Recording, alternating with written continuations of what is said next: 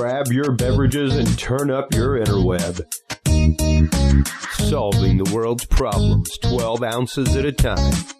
It's Dudes and Beer.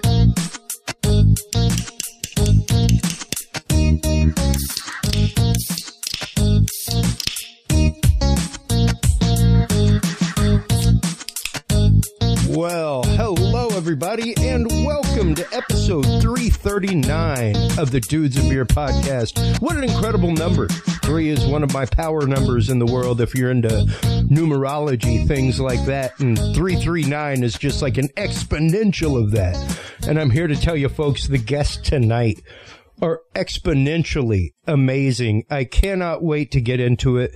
We are going to be featuring some great conversation tonight with the amazing Reverend Michael J.S. Carter.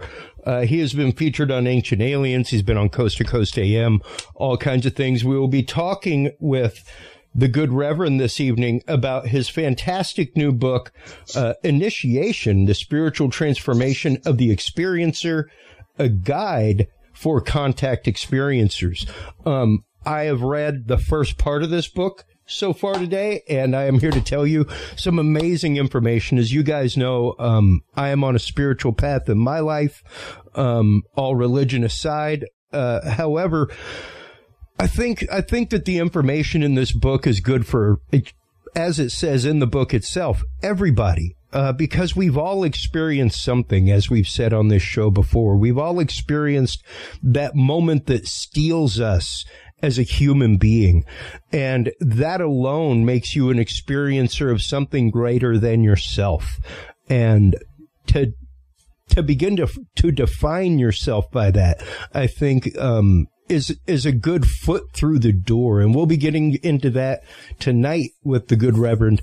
Uh, we will also be talking with Joshua Shapiro uh, from Crystal Skull Explorers.com about um, my crystal skull Ama, which I got from them, uh, as well as my other crystal skull that always sits in the background here in the studio.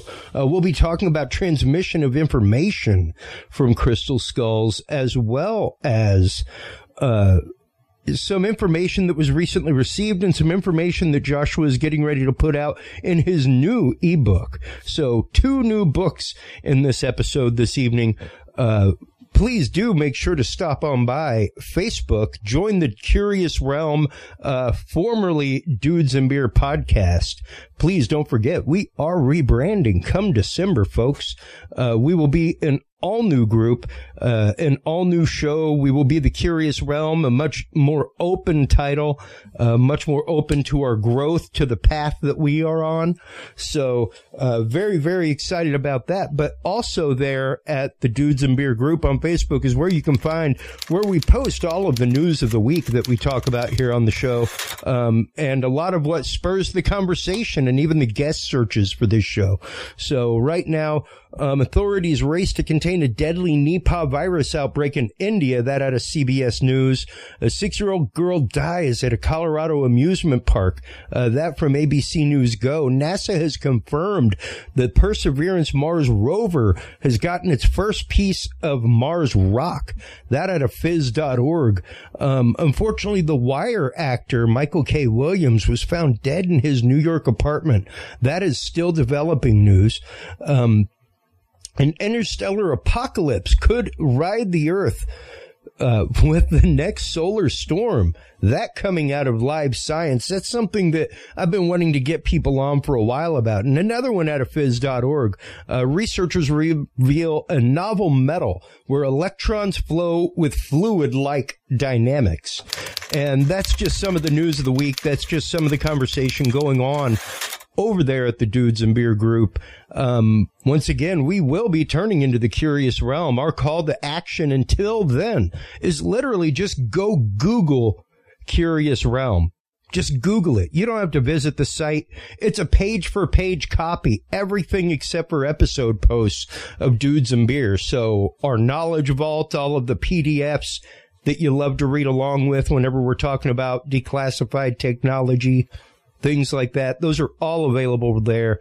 CuriousRealm.com. And I'll show you real quick live on screen what just the last month and a half um, since we officially announced Curious Realm and saying that we are rebranding and having the call to action over the last, I think it's been about five episodes now of us asking you simply to Google Curious Realm and have your family Google Curious Realm. Check this out, folks, right here. Um, let's just Google Curious Realm and see what happens. We have officially taken over the front page of Google. Um, you can see here where where our other competition formerly was. We had a, a Pinterest group called Curious Realm and then a, a Realm 5 website. And then psychology of curiosity, things like that. Uh, we even Merriam Webster. Look at that. We took over Merriam Webster. that is the power of moving an audience right there, folks. That is the power that you hold over the algorithm whenever you search things.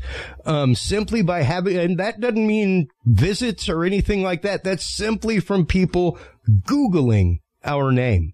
Um, so thank you guys so very much. It is because of y'all's support always and continuously that we continue to rise to the top right now. Um, on our way out the door as dudes and beer and becoming curious realm we are actually actively up for a People's Choice Podcast Award in the news and politics category. And what an honor that would be to win such a prestigious award as we rebrand. Um, the journey has been amazing with you guys. It's been fantastic.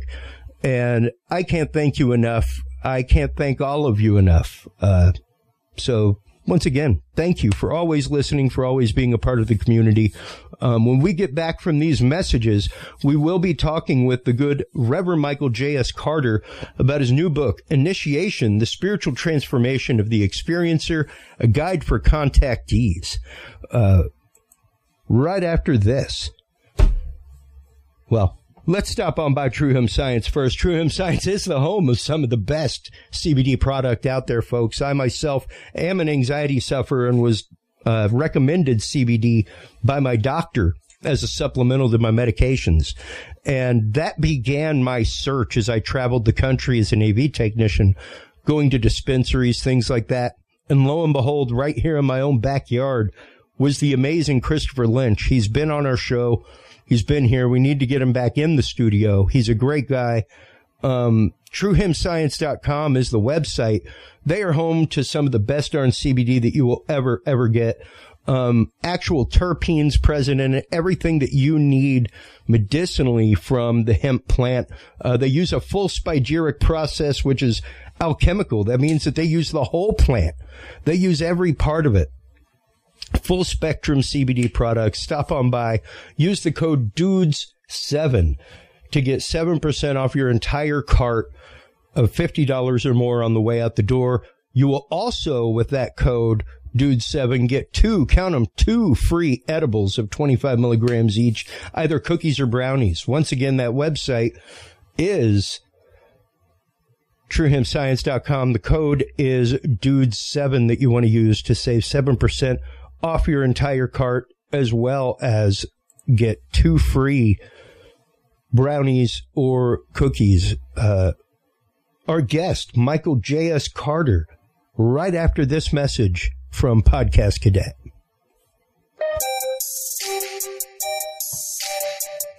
Have you considered starting a podcast? Looking for a way to make your business a voice of authority in an industry? Then Podcast Cadet is the solution for you. Whether starting a podcast for yourself, your brand, business, school, church, or just plain fun, Podcast Cadet is here to help you navigate the waters of the podcast industry. Specializing in one on one consultation and training with industry professionals in fields ranging from podcast technology and editing to distribution, monetization, and even social media strategies. Podcast Cadet tailors their services to the specific needs of you and your podcast. Do you already have a podcast and trying to find ways to engage and grow your audience? Sign up for your Podcast Cadet audit today and let us help you explore new and exciting ways to leverage your content and elevate your podcast brand to whole new levels. From consultational workshops to affordable podcast production and maintenance packages, Podcast Cadet is your one stop shop for everything podcast related on the internet. Visit podcastcadet.com today to sign up for your consultation or training and use code DUDES20 to save 20% off your entire purchase. That website again is podcastcadet.com. Are you there, Michael? Oh, yes. Ha ha, there he is. How are you today, sir? Oh, I'm feeling good. I was. It's good to have a, a day. It'll be a short week, but sometimes that can make it a little busier. But I'm. I was glad to have a, another three day weekend. I don't think I'll get one of those again until probably Thanksgiving. Yeah, yeah, same. I, uh, uh, as I was telling you in the pre-show and as my audience knows, I mean, this is, as they saw at the beginning, a pre-recorded episode. I'm actively in DC working an intelligence conference as we speak. Um, wow. I am, I am bilocating. That's, that's, that's how much juice we have over here, Reverend. Um, wow. Oh but, my goodness! But in all sincerity, uh, to like you were saying, to actively have the time to sit back and take a moment is nice. Um, the the world has been a little rough over the last year and a half, and yes. I think I think that we we all bear a few scars and bruises from it. You know. Yeah. Um, so yeah, getting as you were saying, uh, you recently went out and uh, did a shoot for Ancient Aliens and came back, you're still active in ministry. Um, so, you know, you have responsibilities at churches, things like that.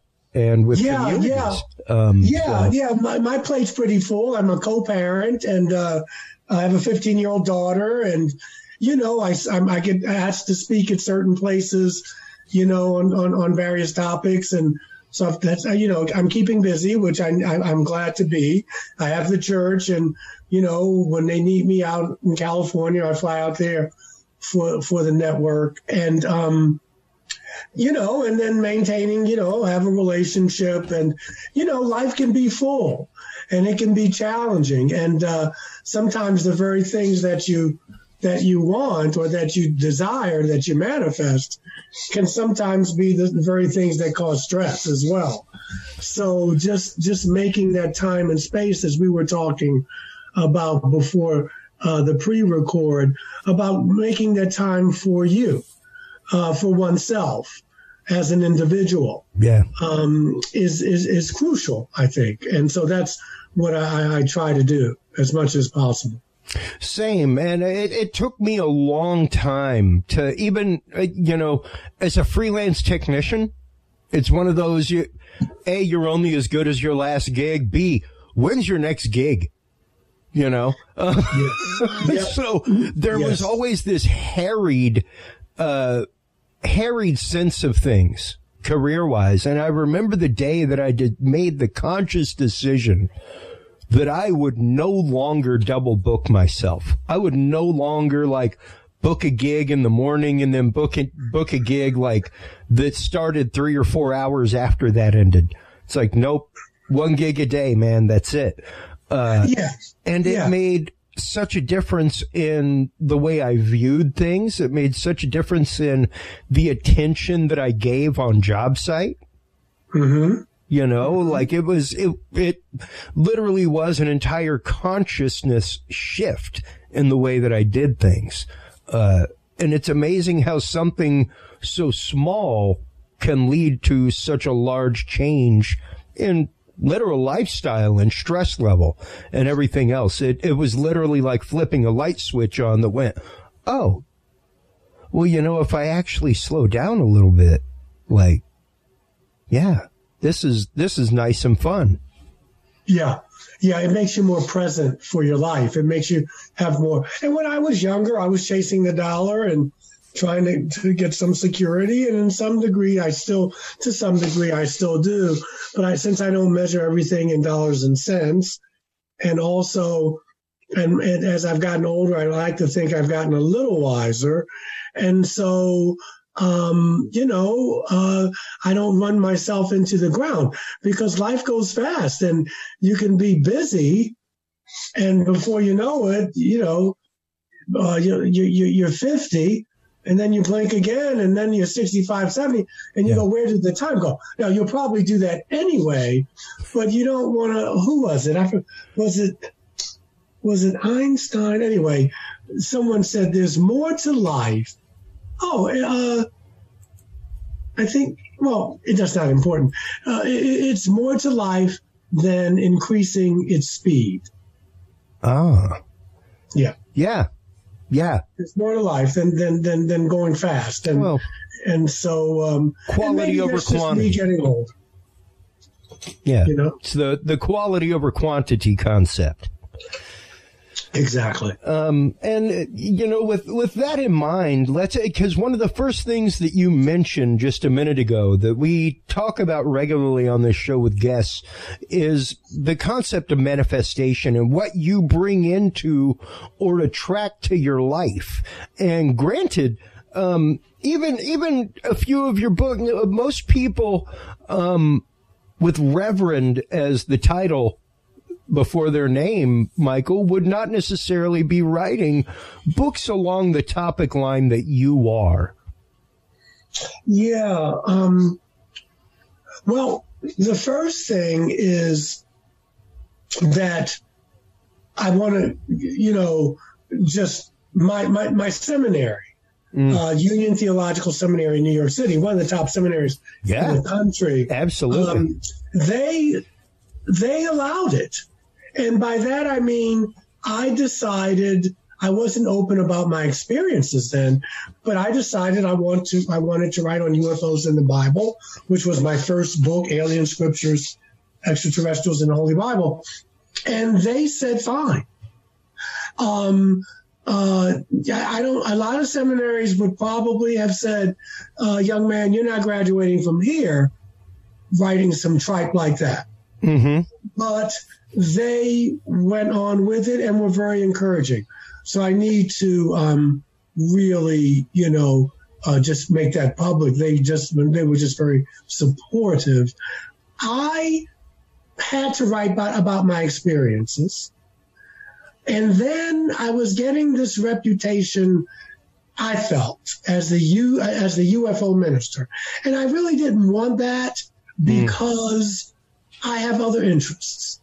So I wrote, I wrote Alien Scriptures, and then I wrote A New World if You Can Take It, still uh, religion and extraterrestrial and UFOs, and then I wrote a, a 30 day meditation calendar called God Consciousness, and then I wrote uh, a book on healing and prayer.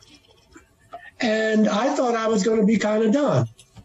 And I had some friends tell me, and uh, some very talented psychics had told me, I see another book, Michael. And I kept saying, no, you know, I got a lot on my plate. But I don't know whether it was auto suggestion. but uh, then last spring, I mean, yeah, early spring, I said, well, maybe I won't write a big book, but I'll write a book. And what was it going to be on? And um, and then, you know, it just came to my mind why don't you write a book about experiencers from an experiencer? And, you know, it's a handbook. I mean, it's not thick, it's War and Peace. It's not War and Peace, it's about 140 pages, but it's a lot of information crammed into that. I was thinking already about expanding it. I wanted to do a whole chapter chapter on listening, the healing power of listening uh, because that would go right along with this because, you know, you want to go and talk to people or someone who's trained. But even if you don't, what's healing for people is to be listened to. To, to, to, to, I want my story to be listened to. I want my narrative to, to be significant because for a lot of time in my life, I could pay attention to your story, but I couldn't pay attention to mine. And so this book helped me kind of get that out and, you know, to manifest um, uh, what I wanted to put out there. You know, I did use the word manifest, and I'm a, I'm a great believer in that, that we are magnets. And um, if you want more love in your life, then you've got to be more loving. If you want more forgiveness in your life, you have to be more forgiving. Um, if you want to manifest certain material things in your life, then you've got to be clear about what it is you're looking for. You know, you have to, whether it's a vision board or just picturing it in your mind, what you, what you want and, uh, and, and following that intent. And so I think that's part of the spiritual journey. And some people are, are better at it than others, but I think it's crucial, um, that time. And the only way you can do that is to be, not the only way, that's, but it's just to, to spend time alone. You know, all genuine spiritual paths yeah. talk about the importance of solitude. And because that way you can pay attention to yourself. You can you can hear the things that you didn't ordinarily hear because of the noise. Some of it's uh, self-inflicted or self-imposed, and some of it just from the world at large. So, um, and this is whether you're a contactee or not this is just a yeah. habit that can help one uh, cultivate and uh, na- navigate an, uh, an, inner life. Yeah, and uh, you know the like you were saying the port the importance of quote retreat cannot mm-hmm. be understated in life. Yes. Um, yes. The importance of taking that time, the importance of uh, taking the time to reflect on things. And like you said, uh, this, this book was very much for you, a reflection on your experience as the experiencer. And yes, I didn't go into the detailed details of things. I put in some events that happened to me. Uh, a friend of mine said, This is kind of like your coming out book, Mike. And, and in a way, it is because I never really, I mean, I mentioned my first contact experience in alien scriptures, and then I kind of left it at that. Um, and I, you know, I'm a different person now. And so I'm much more open about it. I mean, I don't bring it up to people unless it's brought up, you know, sure. but, um, uh, it, it, it, it, it needed to, to be put on paper. So it was kind of a catharsis for me as well. Well, and there there are two things that just in the that struck me just in the introduction of the book that I'd like to I'd like to ask you about real quick if we can. Um, sure. One of them was a part where you said most of these encounters are individual. By this, I mean that a person may encounter a star person while around other people who won't participate or even know about it. For example, I was experiencer more than once as my partner was asleep in the same bed, but did not see anything or wake up. Now, that is a straight echo of the experience that I reflect to my audience all the time um, of when, when I felt the presence of God and felt moved to enter the seminary and serve God, the universe, something larger than myself. Yes. Um, uh, nobody like I had people within proximity of me. I I I felt a presence. I I heard what I consider to be a voice. Um, I felt a temperature change. I felt all sorts of things. Nobody around me did. And this was an utterly conscious experience. I was I was not asleep, but I was in the middle of serving mass. Yeah. Like I was and, fully yeah. actively consciously participating yes. as it would be put. So, yeah. um, it was one of those moments that once again, like I said in the beginning of the show, uh, steeled me as a human being and just, and, and just changed me. And my call to leave the seminary was just as visceral. Yeah. Um, which, which is what threw me for a loop for years. was like, yeah. how can the Johnny, thanks for playing, what are his parting gifts be just as visceral as the invitation? Um, and it was strange for me. So, um, what, what, let's, let's get into, if we can, a couple of your experiences and what brought you to the understanding and the kind and loving understanding between the worlds of religion and spirituality and experiencer? Well, when my mind, the way I'm wired in this life is I'm very much about one's inner life. Now, maybe that's a, a bleed through from another time, but I was always, at least to some degree, somewhat introspective. And so when I had my experience as an adult, I mean, looking back, I had experiences as a child, but I had no uh, vocabulary for it. But um, after I had my initial experience, I it just changed me, my inner world. It yes, it shattered my reality. Um, but it, it, you know, I have a lot of friends who are into propulsion systems and back engineering and the nuts and bolts of this phenomena. Sure. That doesn't, that's, that's, I'm not wired that way. And so I was already, I was born and raised Baptist. Um, I, I, but I, I was always interested in compar- comparative religion studies. I visited churches, mosques, synagogues, and I was always fascinated by the similarities in uh, these religions. And so when I was visited the first time,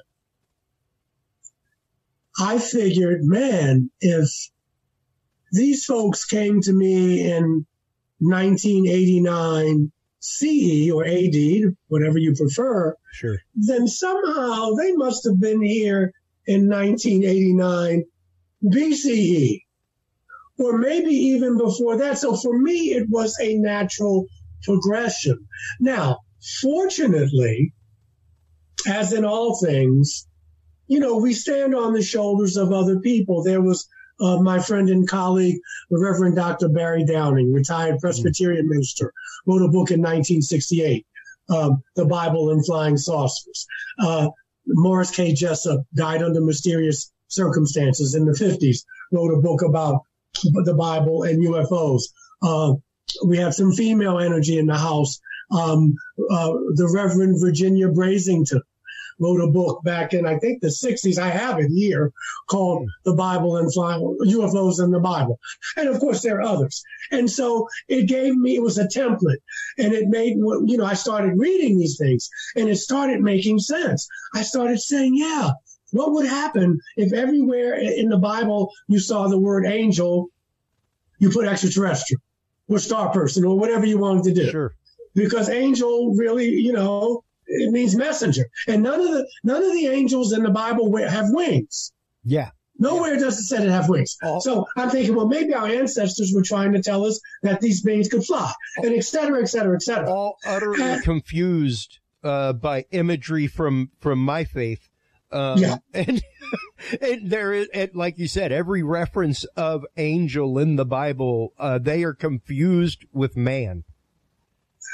Yeah, and and oh, I think what's the Hebrew word? Malak was yeah. Anyway, anyway, it means messenger. Yeah, And and and then it got me going, and then I was having these experiences, and I I was going deeper and deeper. I was buying books from and and, and scriptures from other religions, and then going into Native American cosmology and to Buddhism and Hinduism, and they make room. As does as does Catholicism. Sure. They make room for uh, uh, for other deities. They have their one main deity, but they make room. And I said, what if these beings were really extraterrestrial? And so that's how I got on the path. But I wouldn't talk about my experiences because it simply wasn't accepted. I remember telling a colleague of mine um, several years ago I was in Boston for a meeting and um, uh, with my denomination, which is Unitarian Universalist, and um, I mentioned to her, I took a chance, and uh, she said, "Now, Michael, I remember she had a purple Jeep, and we were in Boston and um, driving around, and she said, uh, I believe you. Um, I, I believe it's at least possible." But if you want to have a career in this denomination, you must never tell that story again. and I was like, got it. I got it. And I even had someone who wanted me fired uh, from my church um, because they said I was watching TV one night and I saw uh, my minister on a TV show, it was Ancient Aliens, um, talking about little green men. Her words, not mine. And she and she was a big donor. She was a big donor to the church, and she, uh, you know, you know, she was she was angry, and nobody but, questioned what she was doing watching Ancient Aliens, just what you were doing you. on it. Thank you, thank you and uh, I, you know, and but they said, look, he doesn't preach this from the pulpit. Yeah, he's not forcing this on anybody, uh, and he's, you know, they said he may have a point, and they came to my rescue. Yeah. Yeah. My, and and you know that's uh, like the like you said, the, and granted the the Catholic Church's position on UFOs and things like that has changed in the last decade. And it's really the astronomer uh, who I've tried to contact numerous times to get on the show. Um, I'm sure once the show name changes, it might be a bit easier. But uh, when the when the church came out and said that existence of extra, extraterrestrials would not in any way, shape, or form go against Catholic teaching, yeah. or anything like that. That was a huge moment. That was yes. a big, big moment. It's um, yes. Now, was it? How were your experiences?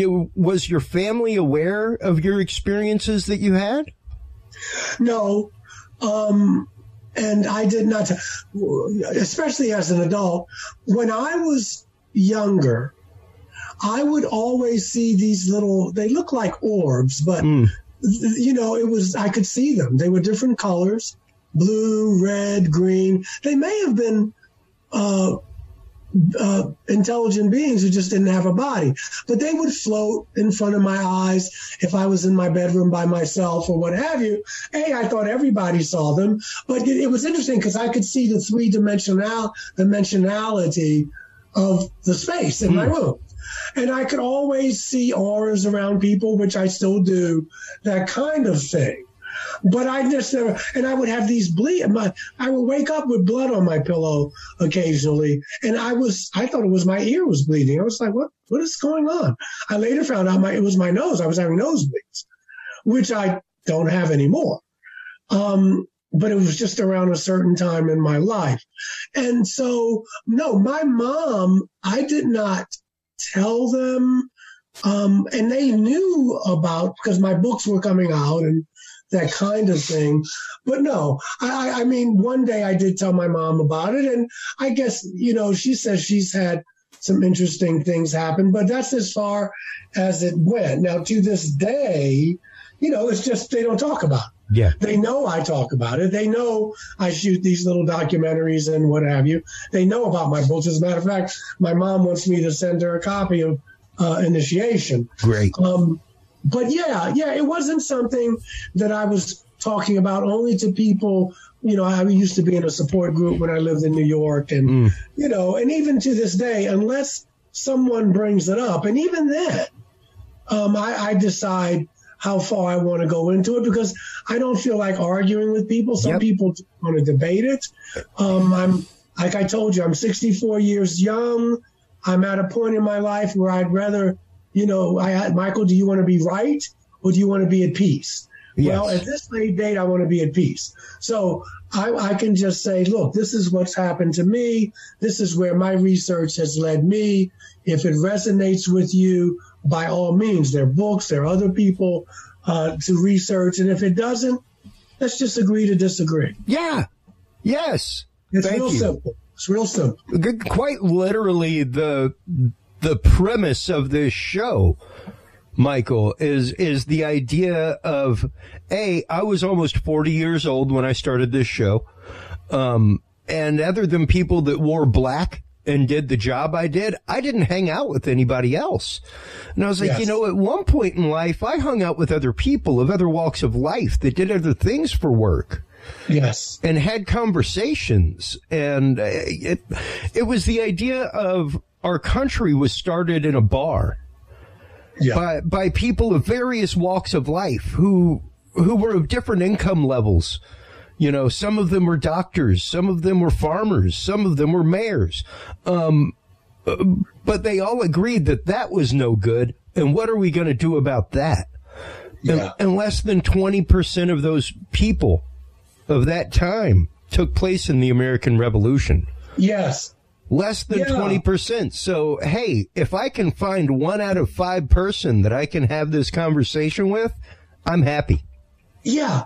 Yeah. Yeah. and, and, and, and, you know, and you know, I, I lost, what, that well, lost is not the word at the beginning, when I was first, when I was a wreck, I wasn't sleeping. I was afraid to mm. turn my light off, and I was in therapy, and I was, you know, I was just really, really a wreck. And, and I, what age were you at this point, Michael?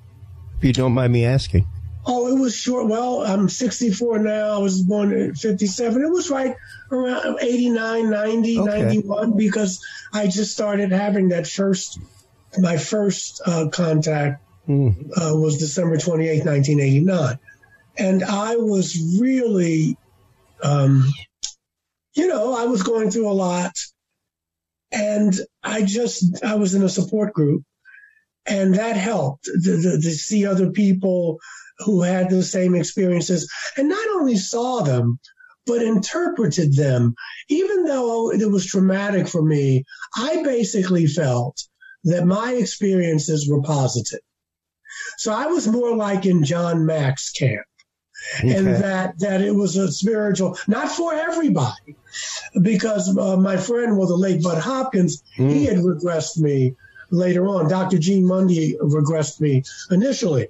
And Bud, when we were in New York, once in a while, our support group would get together with Bud's group. But at that time, in Bud's evolution, um, Bud was saying that this is sinister, it's dark, these beings don't mean us any good. And once in a while, I would get, you know, I our group would get together with them. But these folks had traumatic people had sperm and ovum taken, um, mm.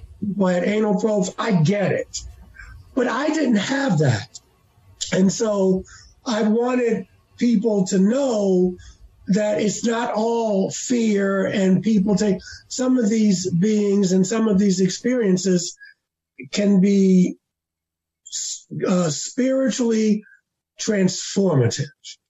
Thus, the book. But also, that's what's happened to me. Now, even tonight, I mean, I'm not as bad as I used to be. I turn the lights out. Uh, but, but, you know, there's still that kind of trepidation. I, you know, you can mm. call it post traumatic or whatever, but it's not so much that what what it is is that my my doors can be locked, my windows can be closed. Yeah. And I can wake up and there's someone around my bed. That that will freak you out whether it was a human being or not. Yep. And so that that's the thing that gets me. And um uh, so, you know, I, I, can be hyper vigilant about that. But um, I can. Oh, I think that we're losing you there, Michael. I'm back. Hey, hey, there he is. Yeah, this has happened. And this, this is interesting, but I'm not. I, am not going to overthink it. This has happened twice. Okay. Um, when I've been on shows. Mm-hmm. But anyway, um, anyway, luckily it's a pre-record. I'm sure you can piece it oh, together. Oh, absolutely, I can. Yeah. That's exactly what all these cool graphics are for. Yeah. so where were? Oh, we were talking about the spirit. Yeah. Um. But yeah. Well, basically, what I was just saying is that aside from the um, the the trauma uh, of, of you know just having that reality kind of shattered. Um, that I, I, I, it's been a good thing. It's expedited my spiritual growth, and um, it has changed. It's forever changed me. And uh, that is, I, I, I would think something that uh, once again steals you uh, in a certain way and, and prepares you for something else. Uh, with the with the concept of religion going on uh, once again, uh, how has that been received amongst, uh, I guess, other experiencers? Uh, you know the the yeah. idea that you are with an organized religion that you know you you wear a collar, so to speak. Well, there, there a couple of ways. First of all, I'm with a very, very, very progressive denomination, Unitarian Universalism.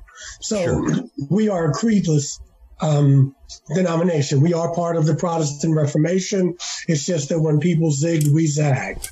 Uh, and so on a Sunday morning, I'm, I could be speaking to a, a UU Christian sitting next to an atheist, sitting next to um, someone Jewish, sitting next to a pagan. So it's all there. Uh, these belief systems, and that that's one of the challenge, but that's also what I love about. And I could preach something that I read in the New York Times, or I could speak about something from the Bible. I have a lot of freedom. That's number one. Number two is um, that I find the conferences that I were, was attending before uh, COVID. Mm.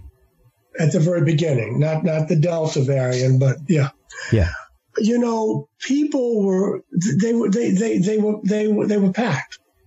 Not all of them at the very beginning in 2014 when I was just starting out and I was at Contact in the Desert and blah sure. blah blah. But um, people were fascinated because what they're looking for are some clues and answers where I can not me, but I'm using the word I.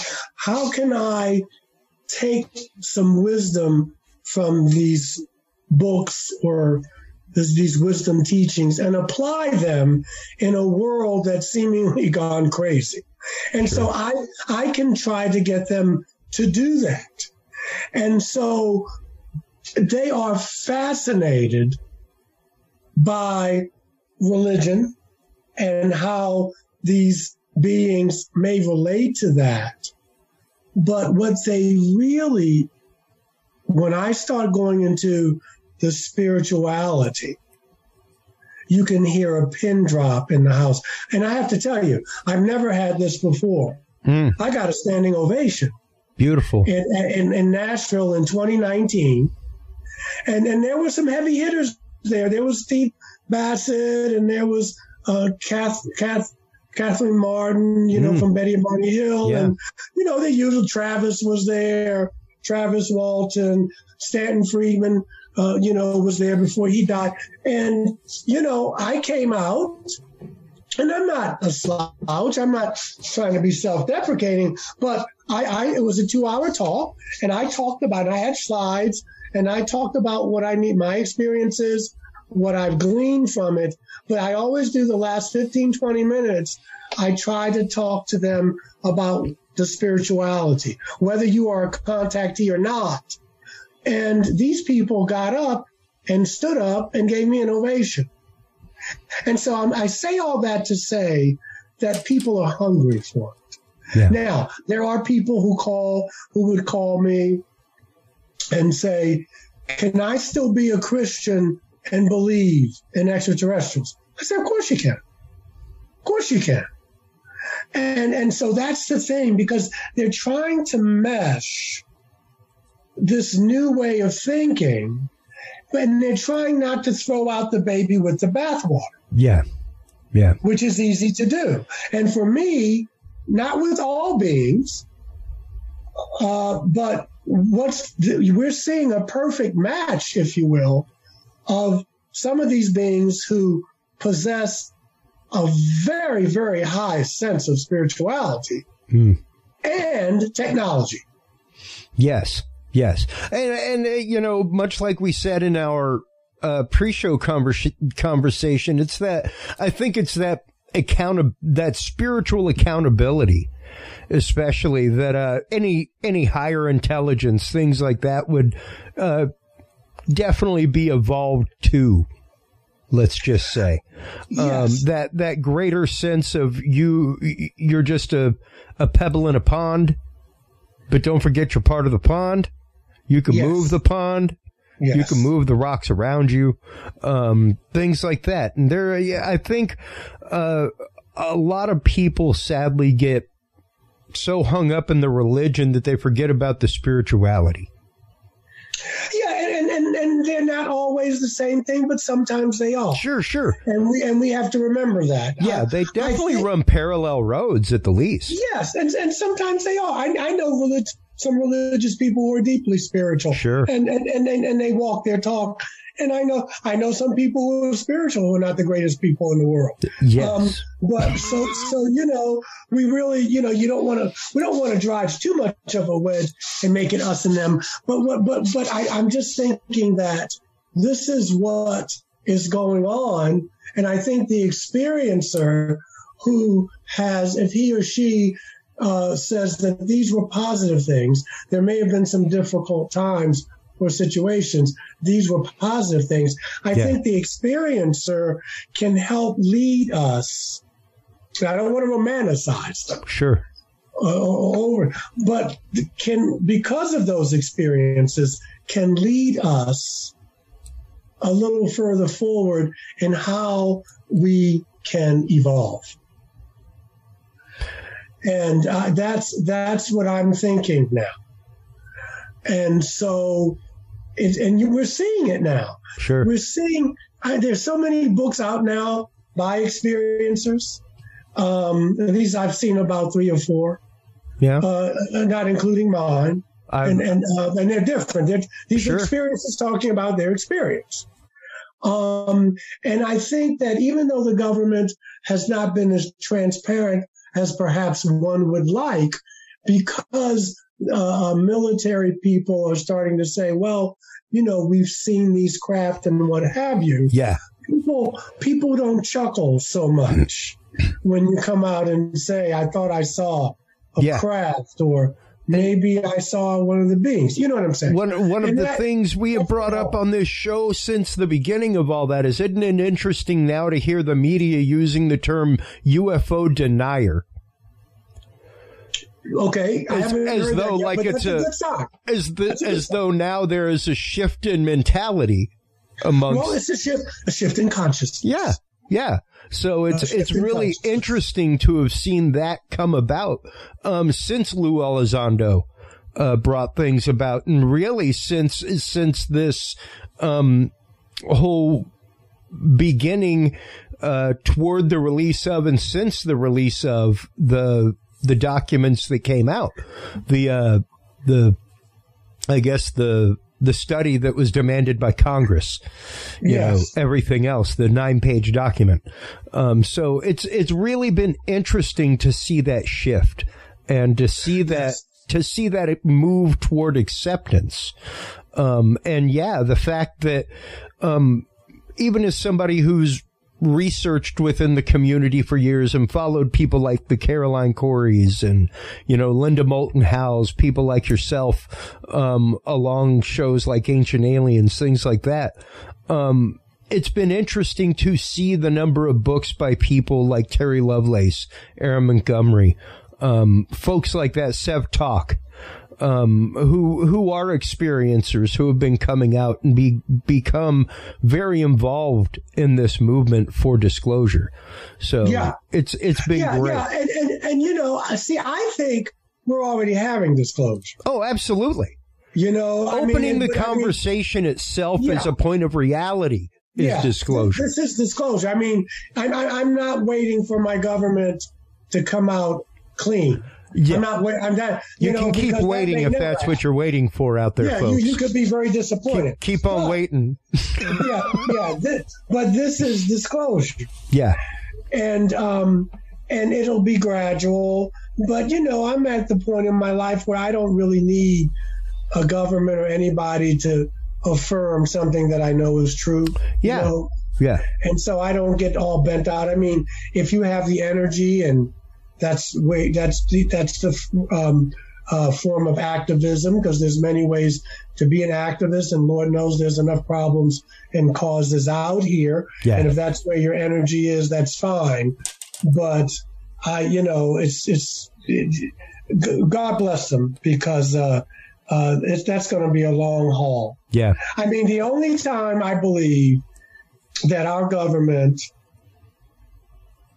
and it could be other governments involved, I'm almost sure, but if when if they do come out and say that these beings exist, you can almost bet that they're going to be called an enemy, that they are a threat to national security. Yep.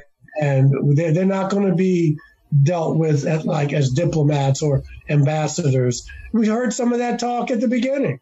Mm-hmm. Well, they're violating our airspace. Yeah. Who are they? We got to find out who they are. This Yeah. is a national security. And and the thing is, when the only tool you have is a hammer, everything looks like a nail. And and I get it that military people, that's what they do. Uh, that's their job uh, for security. But these beings haven't done anything to us. Yeah. Warrant the fear mongering that we've seen and that we're going to see moving forward. Yeah. And and I mean just to uh, uh just to bring it out to you folks for those that d- may not realize that it's a thing, but back in I'm going to bring it up on screen right now. Uh from Economist talking about the UN secretive alien ambassador. We we actively have, and, and just so you can see the search, there's more than one article talking about the new United States Office for Outer Space Affairs, um, Yes. things like that. Like that is an office that actively exists amongst the United Nations. So this is obviously something, and that's from 2010. That's far before we ever said like, "Hey, we're starting a space force." Not that that wasn't like the purview of numerous parts Yeah, of the Air Force to begin with. has been going on for a while. A long, long time, Exactly. and you're just letting us know. yeah, But they've been We're- doing this for hey, decades. just so just so you can catch up. It- Mhm. It's exactly what it is. You know, Yes. I mean, this stuff Yes. has been out there. Like, I'm a news hound. I follow this kind of stuff, and it's one of those like, man, I'm glad I can just recall things like that because you see this stuff regularly. yeah. You know, the, the, the fact that in the last six months, CERN has announced that they have turned light into matter. That, Yes. Like, that, that's a whole new realm of physics, folks. Well, That's- not only that, but they probably have done it That- years ago. that's just the Just confirmation. letting us know now. That's just the confirmation of it that Yeah. yes, we did it. It's a real thing. We've repeated it. We've repeated it. We've repeated it. And, and, and, and, you know, I, I, I love it. But I, my my concern is that we don't have the spirituality Mm. to go with it, and so what we're going to do is make weapons Mm. and and super soldiers and Yeah. and uh, you know weapons and that kind of thing. Yeah. as There's, opposed to saying, what can we use this? How can we use this technology to better yes. the situation of sentient beings on this planet? The, We're not going to use it for that. Yeah. Yeah, and the the prime example that I give to my audience all the time, Michael, is uh, let's let's just take a look at AI and robotics. And mm-hmm. aside from putting them in warehouses and making them do all of our manual tasks, what's the next thing that we came up with? Oh, let's have sex bots. Mm-hmm. So so when they do become sentient and start looking at the history of robots and humanity, what do you think's going to happen? Do you, do you think they're going to view us in a really good, like, hey, these are our creators light? Or is it going to be that Westworld, like, hey, man, like you had a million and one enlightened choices in which to use and enlightened ways in which to use us. You used us for manual labor and sex bots. You know, um, and and when you start thinking about things that way, yeah, it's it's hard to think. Um, even the Lockheed Martin video that we play regularly on the show with our guest Mike Turber, where they're talking about a nuclear f- reactor that fits inside of something sm- uh, like as large as a U-Haul truck you know, and this is like first generation, but we can recreate this regularly. And, you know, don't get me wrong, it's going to be used for mankind. It'll be used in weapons, but first, but you know, because that's what we do. But it'll be used for mankind first. Um, and that's what I've held about this whole UF, UAP rollout and things like that on this show to be from the get go is that there is only one way that we are going to be able to explain the mass leap in technology that is about to come out. There, like, the, eventually the technology will be available to the public, much like our phones and stuff like that, you know? Um, so the only way to explain that leap of technology is to be straight eventually and just be like, yep, yeah, you know, we found something a long time ago. Um, and now that we've been tinkering with it, these dudes are around. but Well, well, yeah, but then they're going to have to explain. You know, people have lost their lives over this. oh, absolutely. Uh, people, you know, Lives, who have risked livelihoods. their lives uh, with, with security oaths and stuff like that. Yeah. So it'll be a little messier. Well, they they it's not just that. People have lost careers Well, that's what I'm saying. I mean, You know- people have actually literally died Oh, sure. uh, of because they couldn't be trusted not to mention it. Yeah. But yeah, people have lost careers, and that's I'm I'm I'm, I'm putting that under the whole rubric. Yeah. And so, you know, when and and so when they come out and say, "Oh yeah, by the way, something crashed and we back engineered it," it's going to be a little messier than just that. Yeah. Yeah.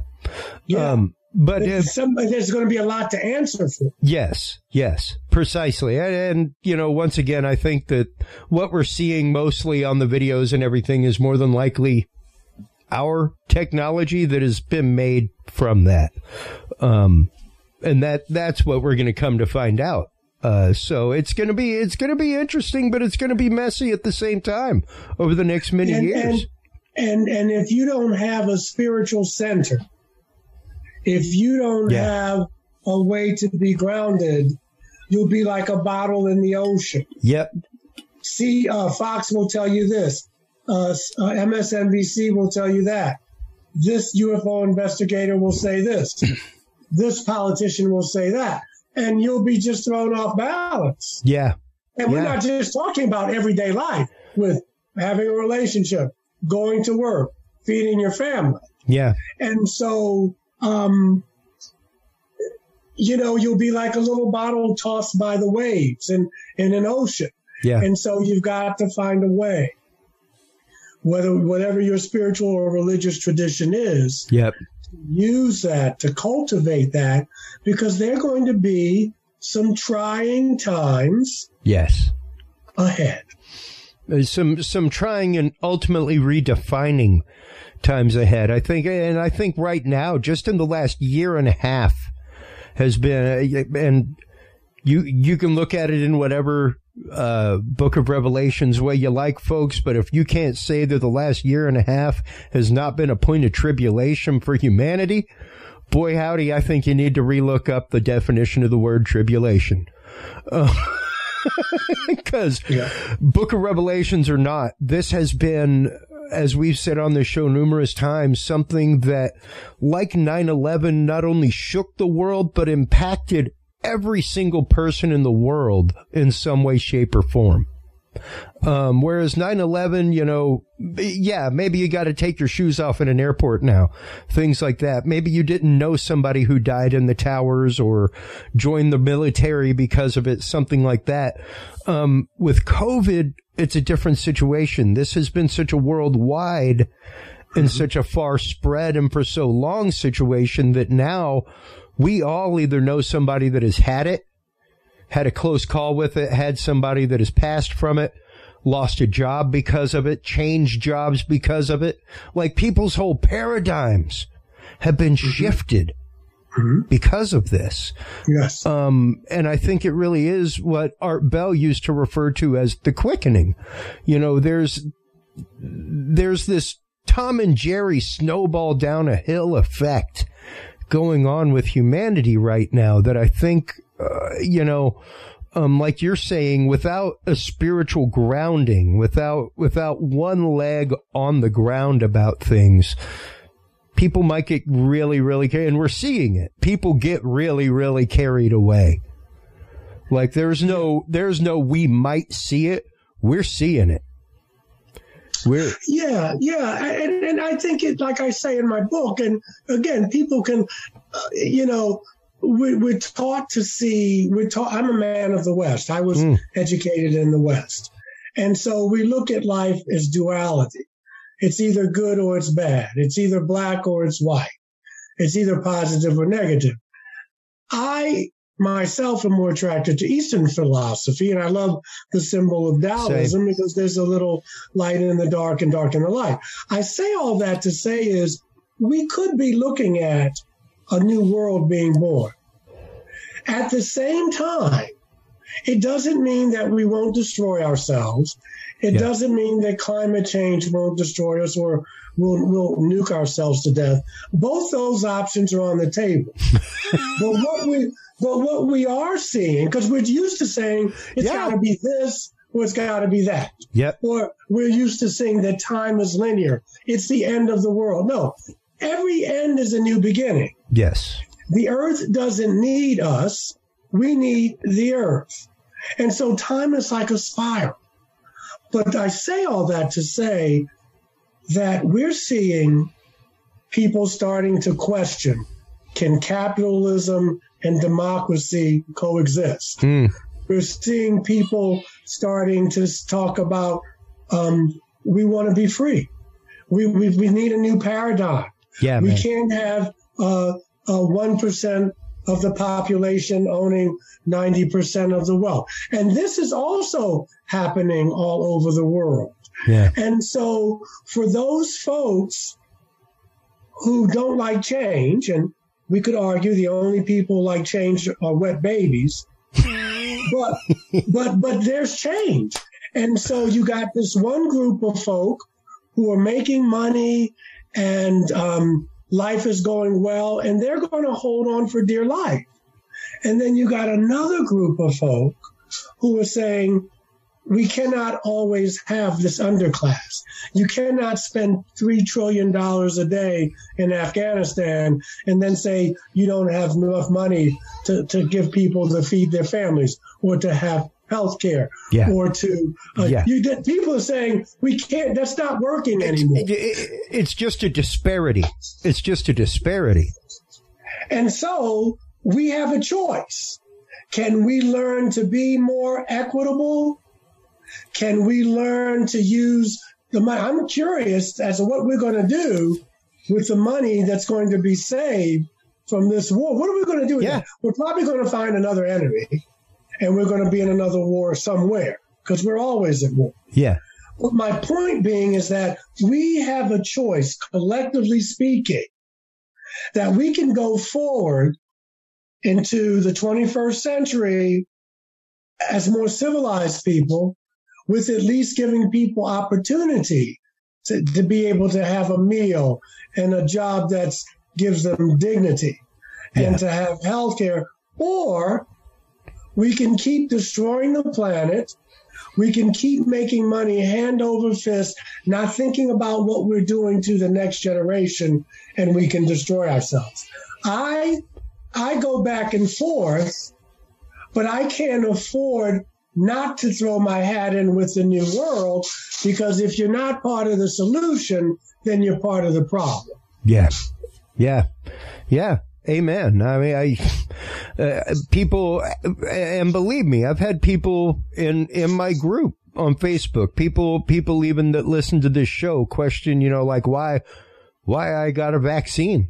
And I was like, I'll be straight with you. I have a wife and a child at home and not having one will affect my being able to provide for them in the means in which I provide for them. I yes. know for a fact that it, a, they're already taught. I just, I work medical conferences. Half the, half the talk from doctors at the medical conferences that I have worked has been about, um, some universal form of knowing that you have been vaccinated for, for the speed of knowing. Um, and the one thing I have held the whole time is I guarantee you it will be tied to my TSA pre-check eventually, uh, just for states like Massachusetts, stuff like that. Um, and in addition to that, it will be technicians who have one will be preferred to work shows abroad and um, across the country. So yeah, like uh, without ha- without being a part of that movement going forward, like you're saying in that modern world going forward, I would be doing a detriment to my family. Well, I, I'm, I, I and I don't want to get into that No. too much because everybody Yeah. has their own reason, and and I think people have to do what's right for them. Yes. I'm just speaking even in um, as we move forward. Um, we, we got some choices to make of how we're going to be with each other. How are we going to be able to navigate with each other as human beings, as sentient beings, because we also have the animal kingdom. Um, and those are the things we're going to be looking at. What does it mean to be human, especially with AI coming up? How are we Yeah. going to be able to do with that? Are we going to spend all our money on weapons? Um, and and as far as vaccines go, people have to do what's right. What's for right them. for them. Exactly. Exactly. Now, um, before we let you go here in just a minute, there's there's one more question that I had for you, which was uh, discussing uh, experiencers from different races. Um, because I think I think that you you brought that up very shortly in here, uh, and I think it's something that's You mean you mean human beings who've, well, sure. had? Yeah, okay. I well, you and like you know, you say people, all ages, races. socioeconomic classes, they come from all demographics. Yes, Um, they do. and and you know, granted, yes, though the majority are white people, some are African American, and you know, granted, that demographic has even shifted in America now. Um, Mm-hmm. Uh, as as of all recent statistics, but how how how did that affect you, especially during that during the time in which you were processing your experiences and really kind of coming Yeah. to terms with them and coming That's a great public with them you know Well, how how did that play into that for you Well, there's a stigma. But there's a stigma around healthcare. I mean, there's a stigma, and it's it's it's every. I mean, about Sure. mental health and what have you. It's it's. I mean, I have good friends here, and I live in the Bible Belt, say and they are white, and um, they get nervous when you bring up race in, in, in the UFO community. But that's changing. Now, how it affected me in the African American community was that people see what that's that's a white people thing. That's crazy. It's like worrying about the environment. Some people are saying, I'm not worried about the earth. I'm trying to worry about not getting shot by a cop or, or yeah yeah yeah I i'm get worried that. about living every damn day Yeah, I, I get that. But, um, and so I had to navigate that and I still navigate it. However, by being on Ancient Aliens and being one of very few people of color yeah that has had the opportunity and other UFO shows, mm-hmm um, I get more uh, fan email, uh, more comments from people saying, "Boy, it's about time." Uh, well, I, I I looked up, I heard a voice, I looked up, and I saw you there, and I was so happy, you know. And so that is shifting. Um, at to the the uh, the uh, conference I did Mm. in 19, uh, 2019 in Nashville, uh, there was a woman of color, a gay, an out gay woman of color was the producer of that conference. fantastic Uh, I have a good friend by the name Alexis Brooks. She's a uh, she does many things, uh, but she is a talk radio uh, person, and she's a woman of color, and we need more, uh, and there will be more. Um, there's another guy, I forget his name. He used to be an anchor on CNN. He's he's a man of color, and he's a host. He hosts this paranormal show. Uh, it's paranormal, and I have not seen it. Mm. Um, I have um, well even even billy carson auditioned. Yeah, I've auditioned for yes, uh, uh, brother Carson too. But see, it's, it's just a few of us, yeah and so um, you know, I've auditioned for uh, a, um, uh, a a television series not too long ago. Um, still waiting for funding uh, uh, about a UFO paranormal show. So we're kind of like pioneers, but it is changing because ufology is still a predominantly white male endeavor. I mean, I'm on Facebook occasionally. I see, and I know some of these people. Some of them sure. I'm friendly with. It doesn't make them bad people, but if you see the list of who's on the show, who's who's at the conference, you you 80 85 percent of them are male and white, and yeah. that's got to start changing. But I think it will change, and it's just starting to change now. It's a great question and I'm glad you brought it up. Well, I think it's a really important question because eh, you know, um, like I'm. I'm Cajun in my upbringing, and you know things like the stuff like that, uh, tales like Rougarou, all that kind of stuff. Like, hey, that's just that's part of our culture, you know. Yes. So if if you're out there and you're you're fishing in a pirogue at night and talking about, you know, some critter that you saw crawling through the woods, it may not be such a strange thing to talk about. However, you get somebody from outside of the community to come in and start asking questions, and that's yeah. a totally different story. No, it, it is. And, and see, I, that's why I do this anti-racism work. Um, you know, I'm not, a, you know, I started watching Star Trek maybe about three and a half, four years ago. Now, okay. I haven't watched all of them. I've been hooked on Discovery and I've been hooked on DS9. I bought them. And so oh, I know DS9's some people, my jam. Yeah. uh, and I know some people who say, well, it's not Trekkie enough. But what I For me, it's the father son story that does it. Well, it's kind of not white male anymore. Uh, well, that too. But, you know, and so people get kind of stuck on that. And, um, uh, but what I wanted to say is that I love the fact that like Star Wars, you can go in the, you know, they have a bar scene mm-hmm. and you've got all these races and species and some of them are dating each other and some of them are drinking alcohol and some of them, yeah. I mean, that's the world I live in. And that's the world I want to continue to live in because yeah. it's a diverse universe. It's a diverse, the universe is teeming with life and people look different. And we don't always have to fear that. But there, there's like, the, there's um, the, the, the thing that Jesus said to his disciples, he was trying to get a point across. He said, If I speak to you of earthly things and you don't understand, then how will you understand me when I speak to you of heavenly things? Yeah. Yeah. It's not going to happen. And so I kind of like that prime directive thing. I wish we would kind of sometimes we don't have, I mean, I know it's complicated. People have pipelines in their country and their resources and all that. Sure. But it would be nice sometime to use some part of the prime directive. Let people work out their own stuff. We don't have to always jump in yep. and make people, you know. But anyway, what do I know?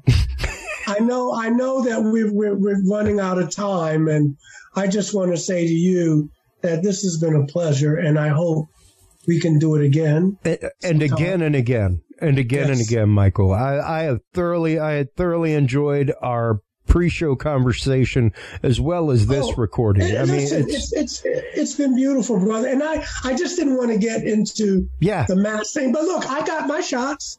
I yeah. got my shots. Hey. My daughter has shots.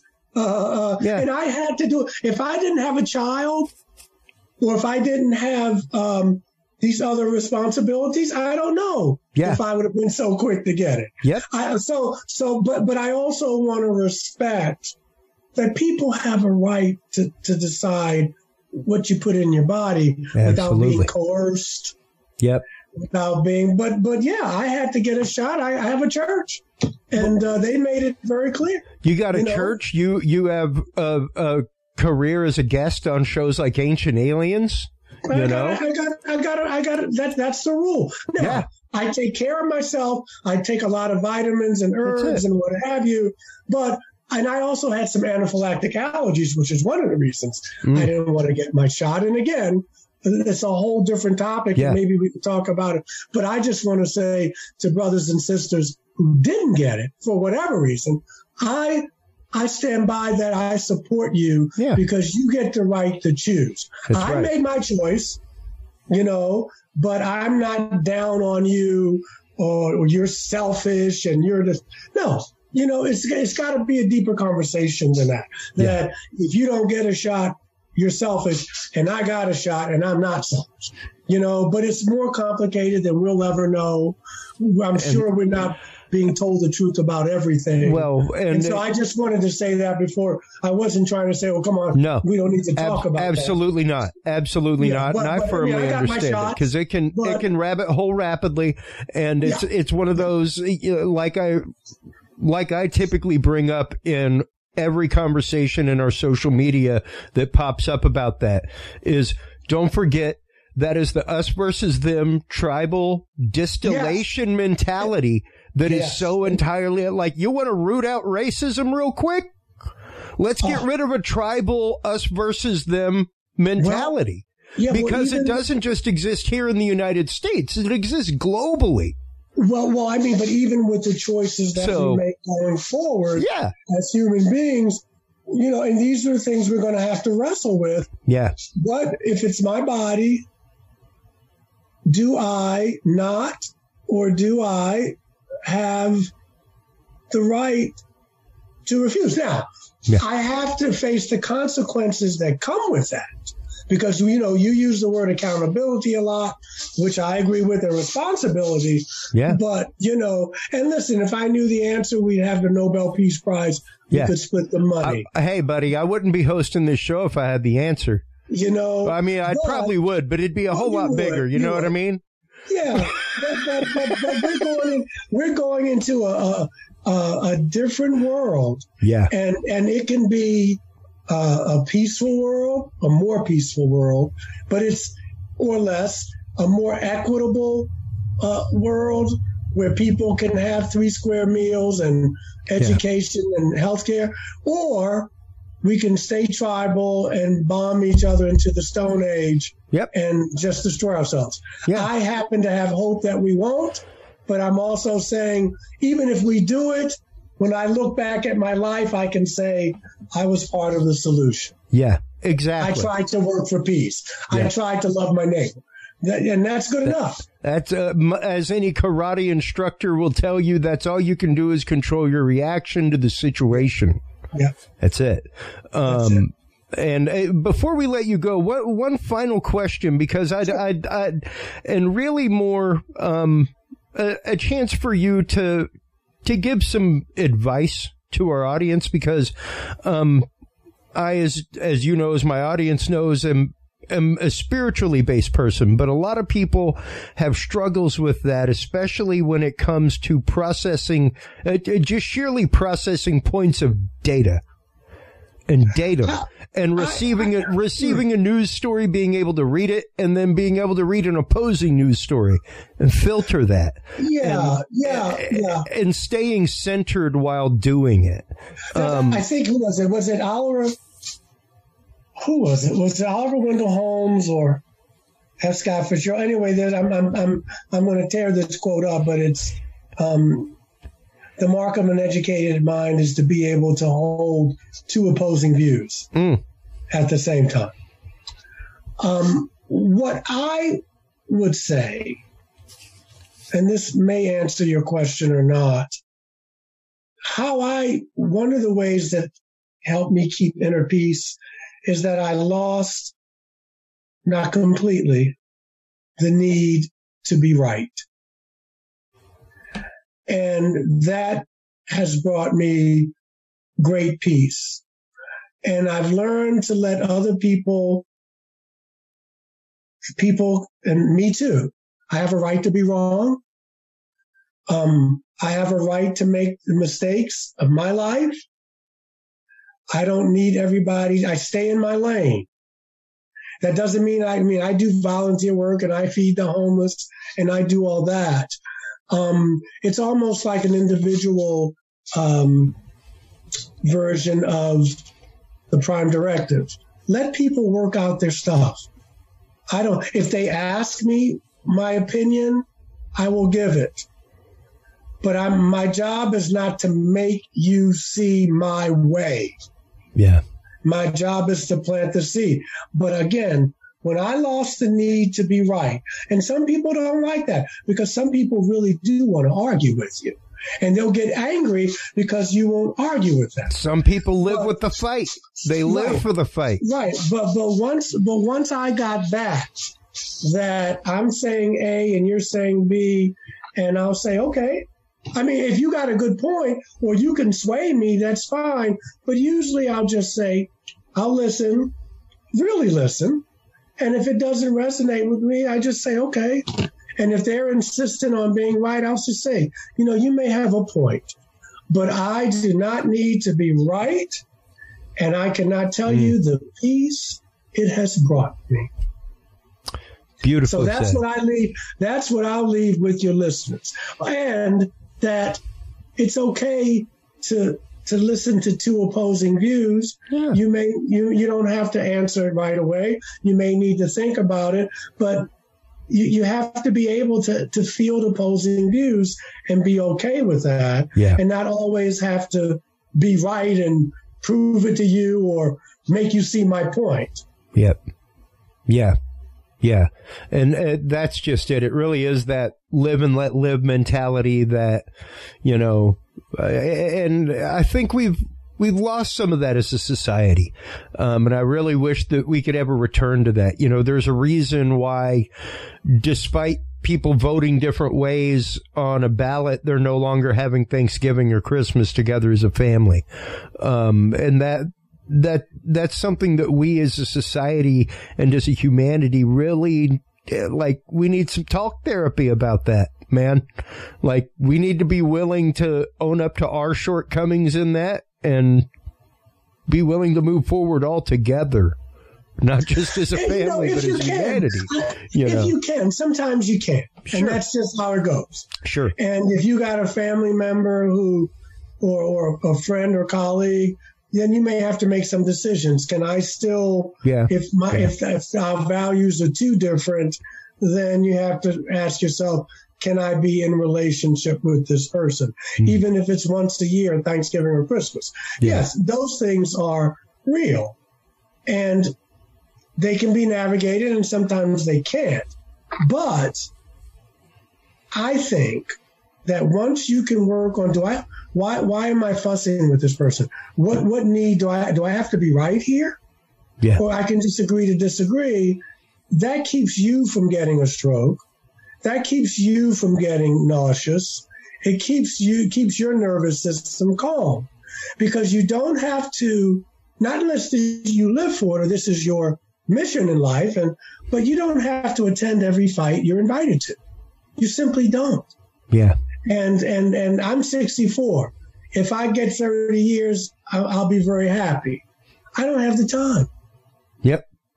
I don't have time. If, if the next 30 years go as fast as the 64 I've already lived, it's like a blink. It's yeah. like lightning going across the sky. So yeah. that works for me. It may not work for everybody, but I just gave up the need to be right, and I don't have to and uh, uh, attend every fight I'm invited to, and I sleep pretty well at night. Yeah, yeah. Great advice. Fantastic advice. Once again, Michael, thank you so much for taking the time. It thank was you, a pleasure and a blessing speaking to you this evening. Um, you are invited back anytime.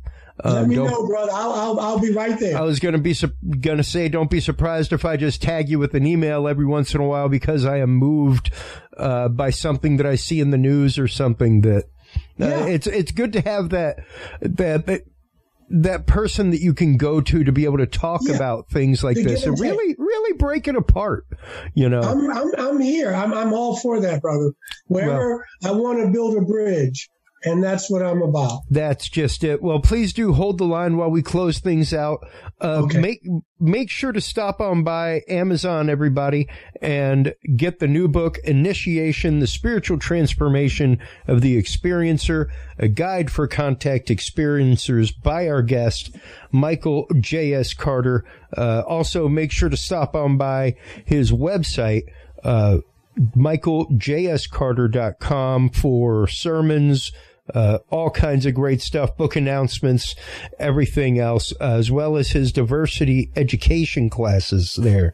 Um, please do hold on, everybody, through this break while we bring up our next guest, Joshua Shapiro from Crystal Skull Explorers, to talk about transmitting information from crystal skulls and what we can expect for humanity. Section of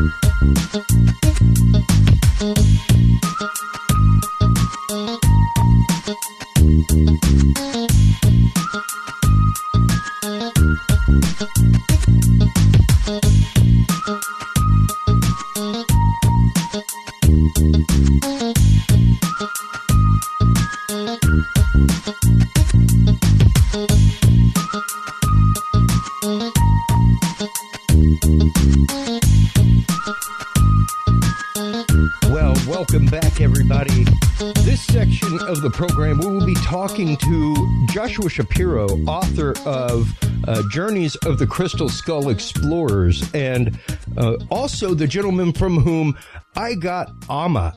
Uh, which is my crystal skull. It is an exact copy of their Geronimo skull that they have, and it sits here in the studio with me all the time, right here in front of me while I work, along with Jozar my uh, my other crystal skull. So um, I'm a huge crystal user, crystal believer, um, and what was funny is just before I had Joshua on last time, I had ordered my crystal skull.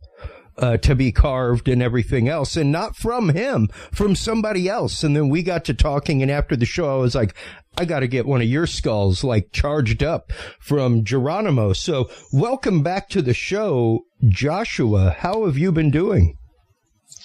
Well, I don't remember exactly when our last show was because I have had so many interviews. Oh yeah, but um, yeah. I'm assuming it was a few months ago. Oh yeah, so it was things, a while back. Right, so things are going good. We're selling a lot more of those Geronimos, by the way. Nice. Um, we, we have five sitting now, getting ready to be sent out next week, so it's pretty interesting. Um, but um, the thing I'm excited about, which I'm sure you're going to ask me about later in this interview, is the latest ebook I'm working on. Of course, it'll be free, like the other five that yep. we have that we offer, which will be available, of course, to all your listeners again, which we can discuss what the subjects are. Absolutely. Obviously, crystal skulls is one of them.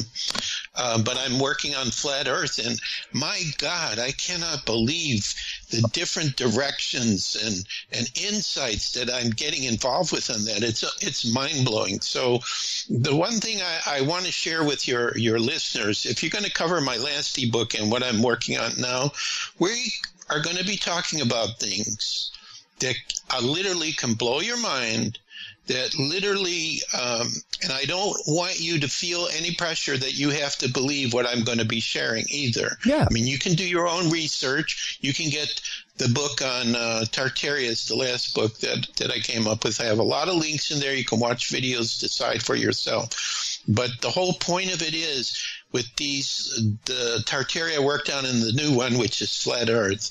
Um, it is totally changing my whole perspective about everything about who we are, where we've come from, the history of our world, uh, how the world is organized, and kind of like where we're headed. And, you know, I didn't really expect to get involved in these things, but it came up this year.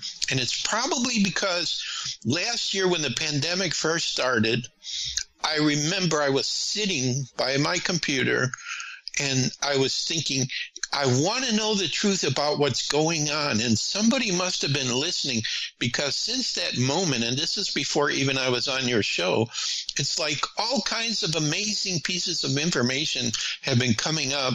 And of course, the universe has been opening up opportunities like uh, you're giving me today to, to talk on, on different, you know, interview, online interview shows and so on. So I finally have places, even though, you know, a lot of us are locked down and we can't travel. Through the internet, I've been able to share a lot of information through the shows and the free ebooks. So for me as a, as a writer and an author and a speaker, although I don't get to speak anymore publicly, but I'm hoping that will change soon. It's very rewarding because the information is still coming out and then people are either sharing the ebook or they're sharing the link to these shows.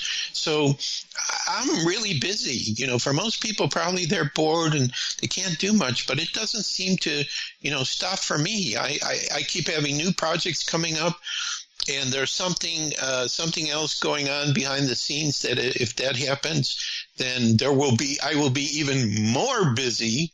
So, but that's good because I'm an Aries and I, I don't like to be sitting around doing nothing.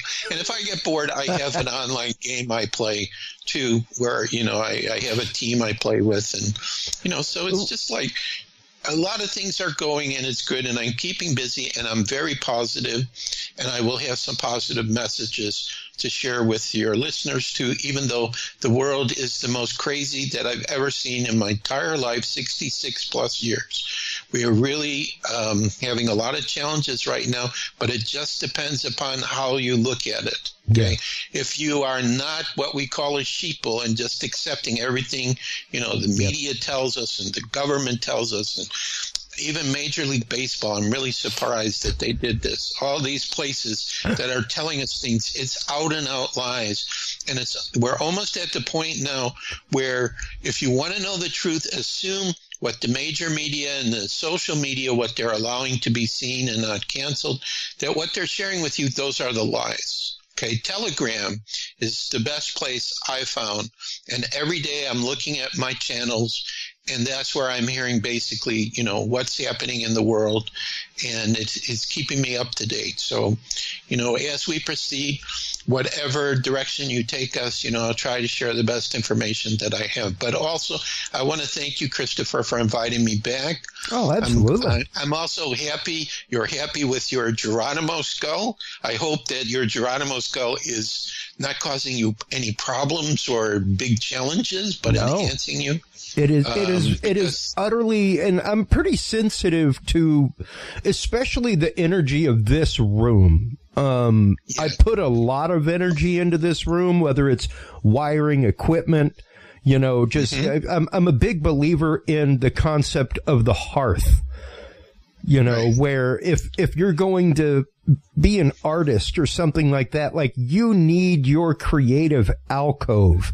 You need your yeah. place to invite the muse to come and to, and to co, coexist with you, you know, um, and, right. and I, I remember I got, I got a, I got my skull from you shortly before I got the other skull in the mail. And for about a week or so, the energy in here was I like I couldn't even keep up with with the ideas that I had whenever I came into my studio and worked. Like I typically have a little whiteboard next to me while I work and stuff like that. And whenever I have an idea, I just write it down, you know, and then I take a picture of it and write it down in Samsung notes or whatever. So I've always got them with me.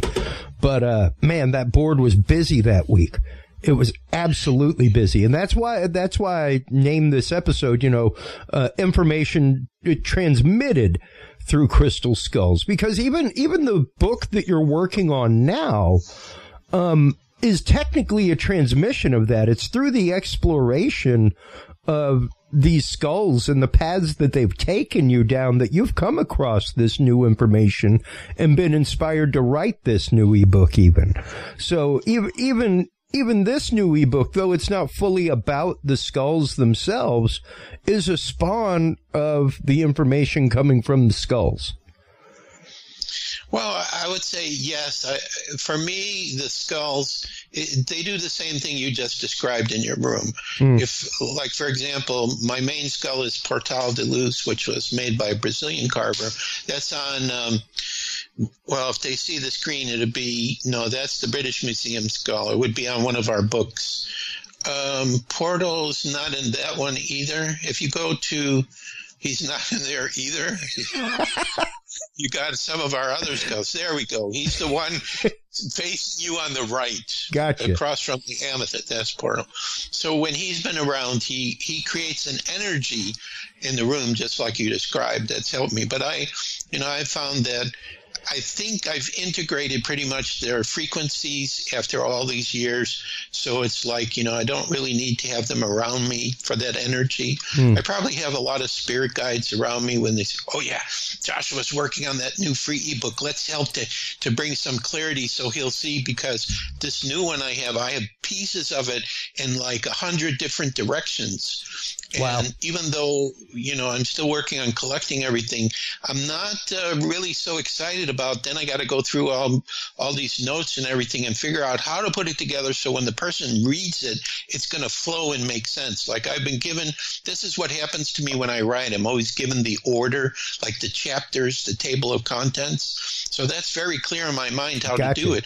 Yeah. But then I got to go through all these little tiny pieces and files to find where different people I interview. Oh, now they're talking about that. That's that has to go in this section.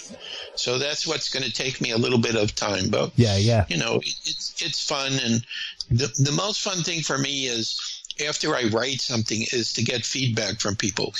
Did you understand what I'm talking about? Did it make mm. sense? You know, so whether it's on crystal skulls or these other world mysteries or crazy things I'm doing, you know, I just go with my flow and being a typical Aries, I got to have something new that gets me excited. So, well, and uh, you know, it's interesting because our guest just before you uh, uh-huh. was was uh, Michael J. S. Carter, who's uh, you know been on numerous shows talking about past civilizations, things like that. Um, okay. Even the idea of uh, bringing ancient knowledge back around. Like you were saying, what what's getting ready to happen is not something that hadn't happened before. Yeah. Um, and we need to be we need to be aware of that. We need to be ready for that, and we need yeah. to be open minded enough for that to be the case you know right and and that's part of the prophecies too that the ancient wisdom and knowledge would return when it returns it helps us to create a harmonious and mm. peaceful mm. planet which i absolutely know is, is, definitely in the works and happening that's yeah. why we're going through all of this both the light and the dark, the truth and the lies. Yeah. It's all coming out. Uh, if a person has eyes to see, they will. I mean, eh, some of the things going on, especially around, yeah. I don't know if I'm allowed to say this, the COVID or the pandemic. Sure. Um, it doesn't make any sense. It yeah. keeps changing. Um, and uh, it seems like, you know, somebody just wants to keep extending that till forever and that the whole thing is about the vaccines right now. Everything that happened is up to this point. So, um, you know, uh, the only thing I can tell people is on Telegram, I hear from a lot of people who have taken that. And I'm just begging you, if you don't have to do it, if you can avoid it at all costs, don't take it. Just wait see what happens. But if you have to, I'm praying that these med beds they're talking about, which are supposed to be coming mm. out, which is possibly why Trump said you won't need a hospital anymore. That's what a lot of people feel he was alluding to, that that will be able to help or or when this beautiful golden peaceful age comes, we'll have direct contact. I call them the galactics. I just interviewed Gene Decode, and he liked that way of talking about extraterrestrials. So he mm. asked me if he could use it. It's not my word, but this is how, I, when I think about them, I just feel like they're galactics, you know? Yeah. So, um, you know, they'll have some uh, remedies, probably natural remedies or via energy. Everything is vibration and energy. Yeah. So So that can be reversed. So well, um, this is what I'm praying for is that all this stuff comes out and the truth comes out. Yeah. And we start living together as the one family of humanity. And then we can deal with our cousins, the galactics, and they're going to bring to us all kinds of amazing things. And the Yeah. world as we know it is going to be paradise, which we actually had, if you ask me about this, only 200 years ago. And it is not talked about in our history whatsoever. Well, and uh, you know, uh, let let's start getting into that. Let's start getting into not only that, but some of the new knowledge that you're talking about um, coming up in your. I don't want you to give away all of the meat and potatoes of your new ebook, but uh, you know, a, a couple of treats from the new ebook um, to to kind of give people an idea of the the path of knowledge gathering that you have been down over the last little bit. Okay, so this is on the subject of flat Earth. Okay, Okay. so before I say what I'm going to say, I realize, and I had the same challenge too when I first started to serious look at it, that I thought, you know, because I like all the science fiction uh, uh, TV shows we have, you know, where we're flying in outer space and spacecraft, and there's all these planets and solar systems and everything, and that was, sounded like such a great, great model. But um, the whole thing is, is that if you really look at so this would be one tip. So you can you can check this out yourself. Although in the free ebook i'm going to have direct links to some of the videos i'm going to recommend where you see what i'm talking about. You'll be able to see and decide for yourself. They have pictures of planet earth through nasa. Okay nasa i think was formed in 1959 okay and there are graphic experts who are looking at like their pictures like the what do they call it? The blue ball or you know they have a name for name for it. And they're talking about that they use photoshop for cloud patterns on there and there's fake stuff. And we never see like from a camera in space taking a picture of the earth. It's all these like cgi graphic images that we're being given about the earth. Now here's one thing that a person could actually do to see if we are on a flat earth. Now, flat earth is defined as we live on a circular flat disk, okay? The North Pole is the center of our of our world. It's not at the north part, it's at the center. And the outer circle is uh, a wall of ice, a tall wall of ice. So here's one of the things I, I came across that was very interesting related to the ice in Antarctica. So, in other words, Antarctica is not at the southernmost part of, of our globe because we're not on a globe, we're on a flat circular disk. Antarctica is at the edge of the known Earth. The total circumference is all Antarctica. Now, it's very interesting related to Antarctica that when they created this treaty in 1959, they made it so no one could claim Antarctica, no countries could claim it. And there are videos that show if you try to take a boat and sail there, since 1959, or if you try to fly over there, there are uh, kind of like military or navy units that will intercept you before you get there and they will turn you away if they don't arrest you because they do not want you to see what's going on in Antarctica. So one of the videos that I saw, which I will reference in the free ebook, that I, I put this link on my Facebook page. So that's another key for your listeners. If you go to my Facebook page, I'm starting to put, you know, like very interesting things that I'm finding.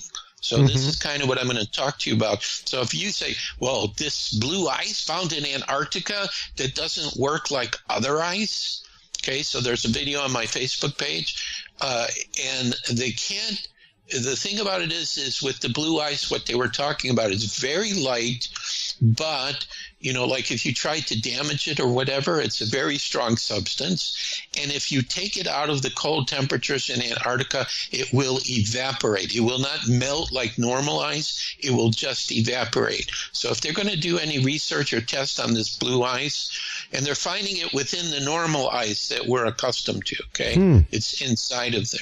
So this was one thing that came up in my research that was interesting. Um, okay, another thing connected to Antarctica, which I think is very interesting, is um, I was speaking to Corey Kell. He is kind of a advisor, co-author for this ebook. He's the, the flat earth researcher that I've had many conversations with. And I've interviewed him and I will make available both the, the video interview and uh, the transcription, which he's looking at right now to make sure I understood everything he said because I had mm-hmm. to kind of interpret it. Um, so Corey was talking about um, I don't know if this was actually published in a book. It's called The Iron Republic. Now, the Iron Republic is, um, yes, that one just went today. That was really cool. And in that picture you're showing of Starfort that is connected to Tartaria. Tartaria. Coming back to what I'm talking about, the Iron Republic initially was like a, a, a diary written by this man who owned this boat who found an opening in Antarctica and he went past Antarctica and after sailing in unknown territory that's not charted anywhere, in other words, lands and seas and everything, they came to a land and the people there said, We're called the Iron Republic. Now, of course, none of us have ever heard of such a thing. And these people seem to be a very peaceful people, fairly advanced. Their culture was quite different, although they look like us. And they were very familiar with our world but we had not heard of their world. And there were a few other explorers who I guess also found this opening in Antarctica and they went there. And this place was not cold, you know, it was a, kind of a normal climate like we have here in the United States. And uh, it was very strange. So I found the Iron Republic. And again, I will put a link link to this. I downloaded the PDF of it from the Florida magazine, which published this serial in 1902. Uh, it was very amazing. Now, I see Admiral Byrd's name on the page that you're showing. Yep. And that's him. And Admiral Byrd also said, no, he he talked about the hollow earth. I'm not sure how the hollow earth directly connects with the flat earth because there are different scenarios of our planet. But he made a comment that he traveled thousands of miles beyond the poles. So again, if he did that, there's a possibility that he actually went beyond the ice wall and he found other land and other people okay that we don't know about. Yes. so in the free ebook i'm going to offer some alternative maps. Number one the flat earth map the gleason map that came out in 1892 is a really good one. And by the way if you look at the united nations uh, logo you will see gleason's map on there except for Antarctica is not shown, although it could be the laurel wreath that they have around the circular disk of the Earth. Mm. Um, uh, so let me think if there's one other thing I want to talk about that that I found interesting. Okay, so here's how you can verify that the Earth is flat and not round. Very simple experiment. You need to have a camera that has a pretty good zoom. So okay. this is what I what, what I will tell you. So by Pythagoras' theorem, if the Earth is round and the circumference is around 25,000 miles, the curvature of the Earth will be defi- defined by the following equation. 8 inches times the number of miles you travel away squared. Okay, this is the formula. Now, it may not be exactly this, but it's very close to this. So this is about the curvature of the earth. Because if the earth is round and you were to go to an ocean, okay, and you were to look at the horizon, the curvature of the earth should stop you from seeing very far into the distance. Okay, so for example, following this formula, if there was a boat that was one mile away from you, the curvature of the earth would be eight inches. So you could probably see that.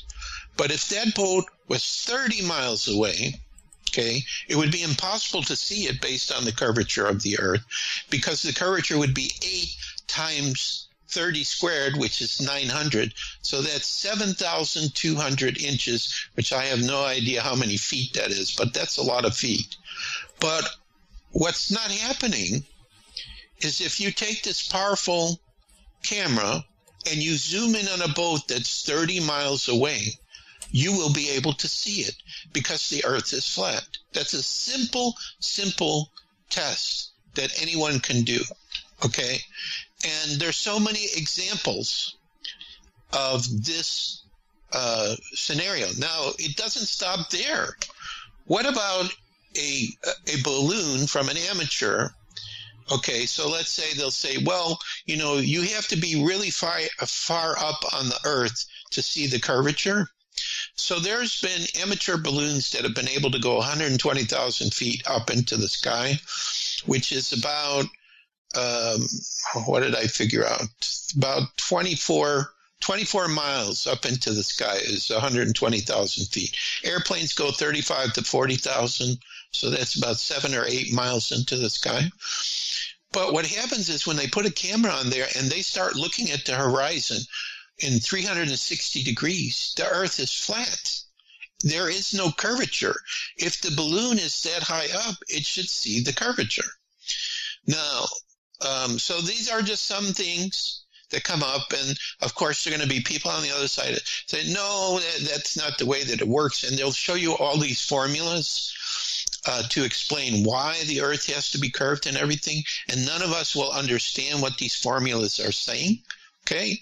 Um, so uh, the two different scenarios of how it works is either a heliocentric um, uh, model or a geocentric model. The heliocentric model we are will taught in school talks about, you know, there's this gaseous sun 93 million miles away.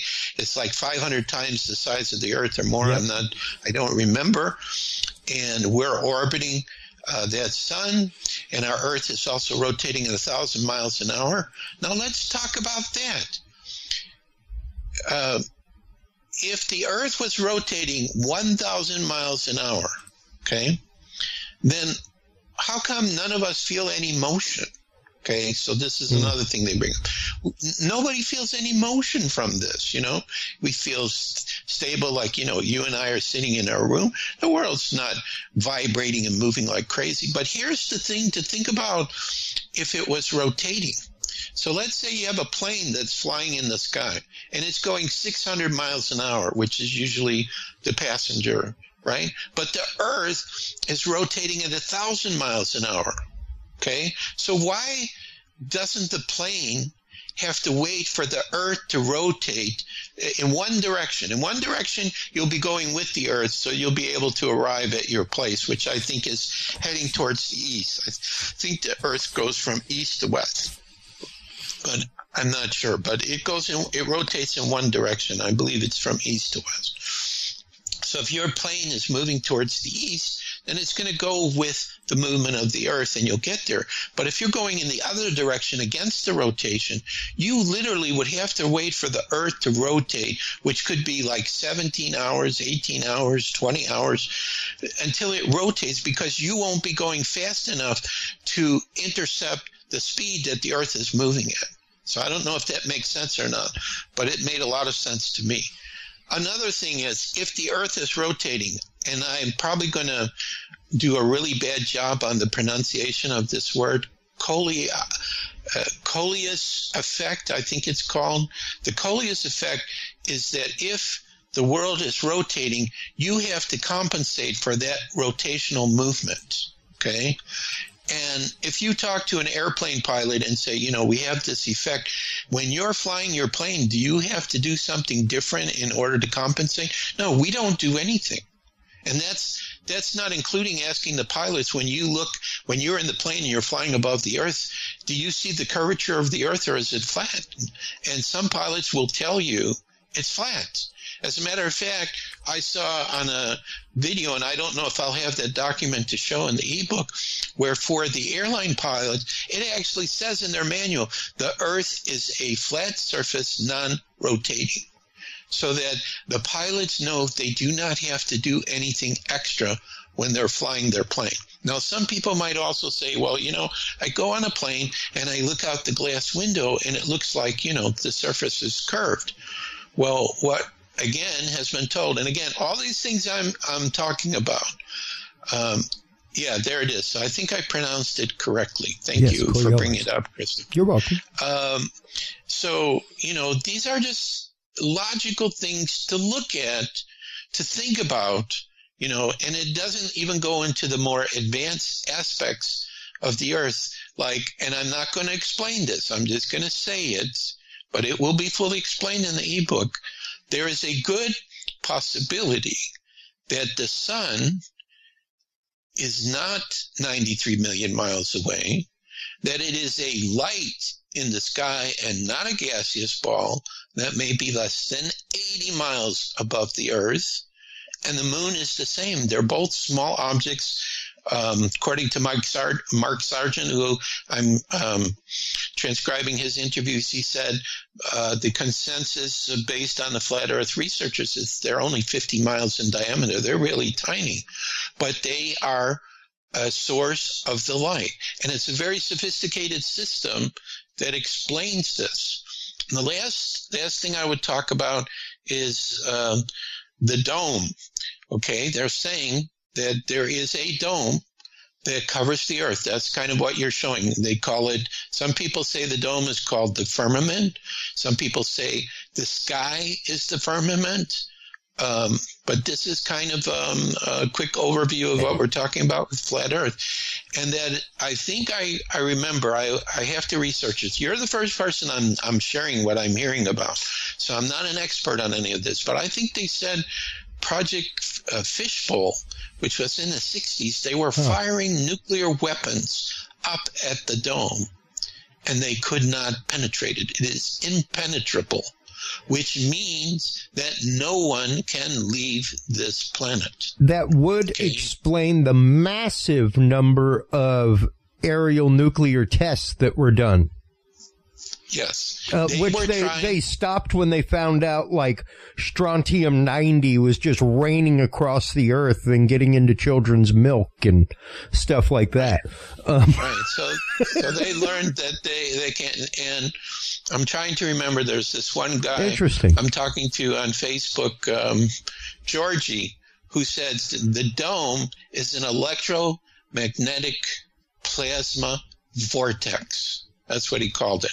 Now, plasma seems to be connected to a lot of aspects of our Earth, and and we Sure. hear plasma in, in many science fiction shows. Like every time I watch Star Trek, whichever version I watch, they're saying, "Well, the plasma manual man- manifold uh, blew up and it's not working, or we're venting plasma." But I didn't never really thought about, well, what is this plasma? So the only way I can describe it is um, I'm told plasma is the um, this the how do I say it? The state of uh, it's above It's a gases. fourth We state of matter. Fourth state of matter. That's right, Christopher. That's the way. It's the fourth state of matter. It's above gases. When it cools down, it will become a gas. Just like when gas cools down, it becomes a liquid, and Yeah. so on. And and right, I see. You're showing all these different layers of the atmosphere. as Um, well as their I- temperatures there. Um, which, if you notice right there in the thermosphere, is where aurora show up, which is plasma. Right. So, So, yeah. the the Earth is electromagnetic in nature, and it's very balanced. Yep. And what's been happening is, like with 5G and all our technologies, they're trying to unbalance that. And because it's balanced, like insects and animals, their lives get thrown out of out of sync because the electromagnetic field of our planet gets thrown. So they talk about this dome, which the Bible may refer to as the firmament. But here's the other clue. It says in the firmament there are the waters above and the waters below. So apparently, below the dome, and possibly below the stars in the sky, which could be held within the dome, some of those stars, especially the pole star, um, which never moves, by the way, it is directly over where the North Pole is in the flat Earth, which is at the center of everything. Okay, so um, so essentially, the flat Earth model is saying that we live on a flat circular disk. It is not moving. The sun and the moon are little tiny lights in the sky that are above us, which are pro- probably plasma. There was a, I saw a video by a um, person named R. Foster done in 1965. I think he was a professor, but he was also a scientist, and he told uh, ABC Australia, the moon is plasma and we will never land on it. So if that's correct, that means everything NASA has shown us about landing on the moon and the whole thing, they staged the whole thing. They staged the whole thing. And the other thing that doesn't make any sense, if you look at uh, video from the moon, is you can't see stars in the sky. You see the Earth in the sky, but you don't really see stars when they're on the moon. And who filmed uh, when they landed on the moon the first time, you know, the lander lifted off from the moon. Who was left there to, to videotape that and, and do that? We didn't have technology that could automatically look at, you know, this lander leaving the moon surface. So the only thing that I'm trying to present, excuse me, by this is, is there could be a totally different perspective about how our planet works and our Earth. Yeah. And that in the next free ebook, I am going to present beyond what I'm talking about I'm going to go through like things to do with the sun, with the moon.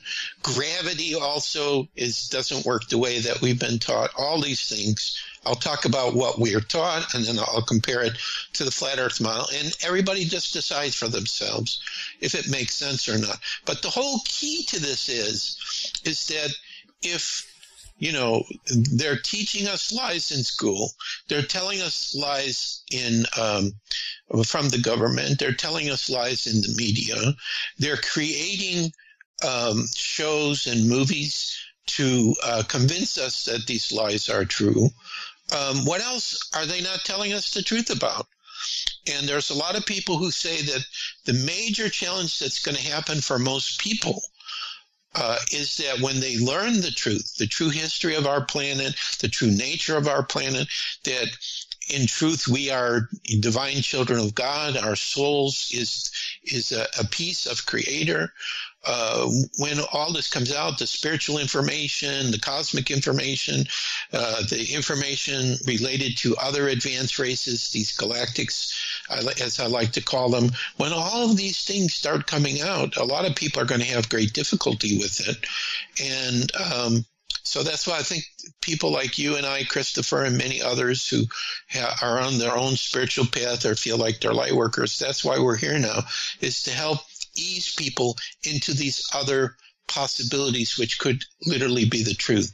So before I started the book, I wasn't sure what to do about flat Earth. I mean, I've heard about flat Earth for a long time. And um, Mark Sargent, who was one of the first to come out and do like podcasts about flat yeah. Earth, he said in the beginning, um, and this is another thing that I think is a clue to it. In the beginning, when they came out, they got support. They were not canceled. Um, they were promoted uh, from like 2015, 2017. You know, there wasn't a problem. But if you go on like YouTube or you go on Google, which are two main, you know, like search engines to find information or videos, the only thing that comes up is denials why the flat earth is impossible is explanations how you know none of this is true and and they're laughing at it or they're highly critical of the individ- individuals who have come out i know uh, eric dubay who is considered one of the one of the experts that I had brief contact with. You know, YouTube has shut down. He claims YouTube has shut down everything uh, that he put up. He had you know hundreds of thousands of people following his information. So you know we're in cancel culture right now, and all I know is whatever it is they canceled it, they cancel it because usually it has the truth. Whether it's about you know uh, COVID or history or this flat earth. I mean, there's when I listen to the flat earth and then they say, well, look at what the heliocentrics are saying. Let's take gravity. This will be my last example. Sure. And I think we should move on to something else because I right. think people get the idea.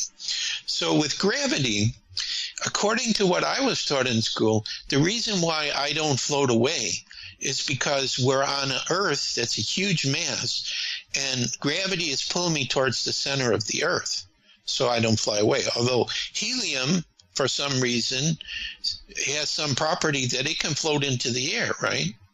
But here's the inconsistency, and this is what Eric Dubay pointed out.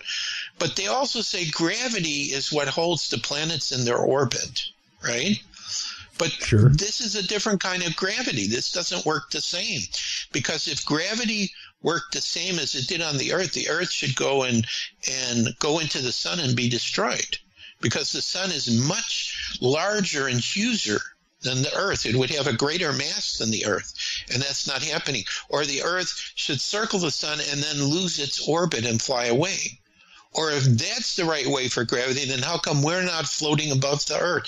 So there's two different definitions of gravity which don't make sense. And his explanation is density. That the reason that we um, stay on the earth is because we're more dense than the air around us. So that's what keeps us on the earth. That's why a balloon will go into the sky because its density is lighter than the air.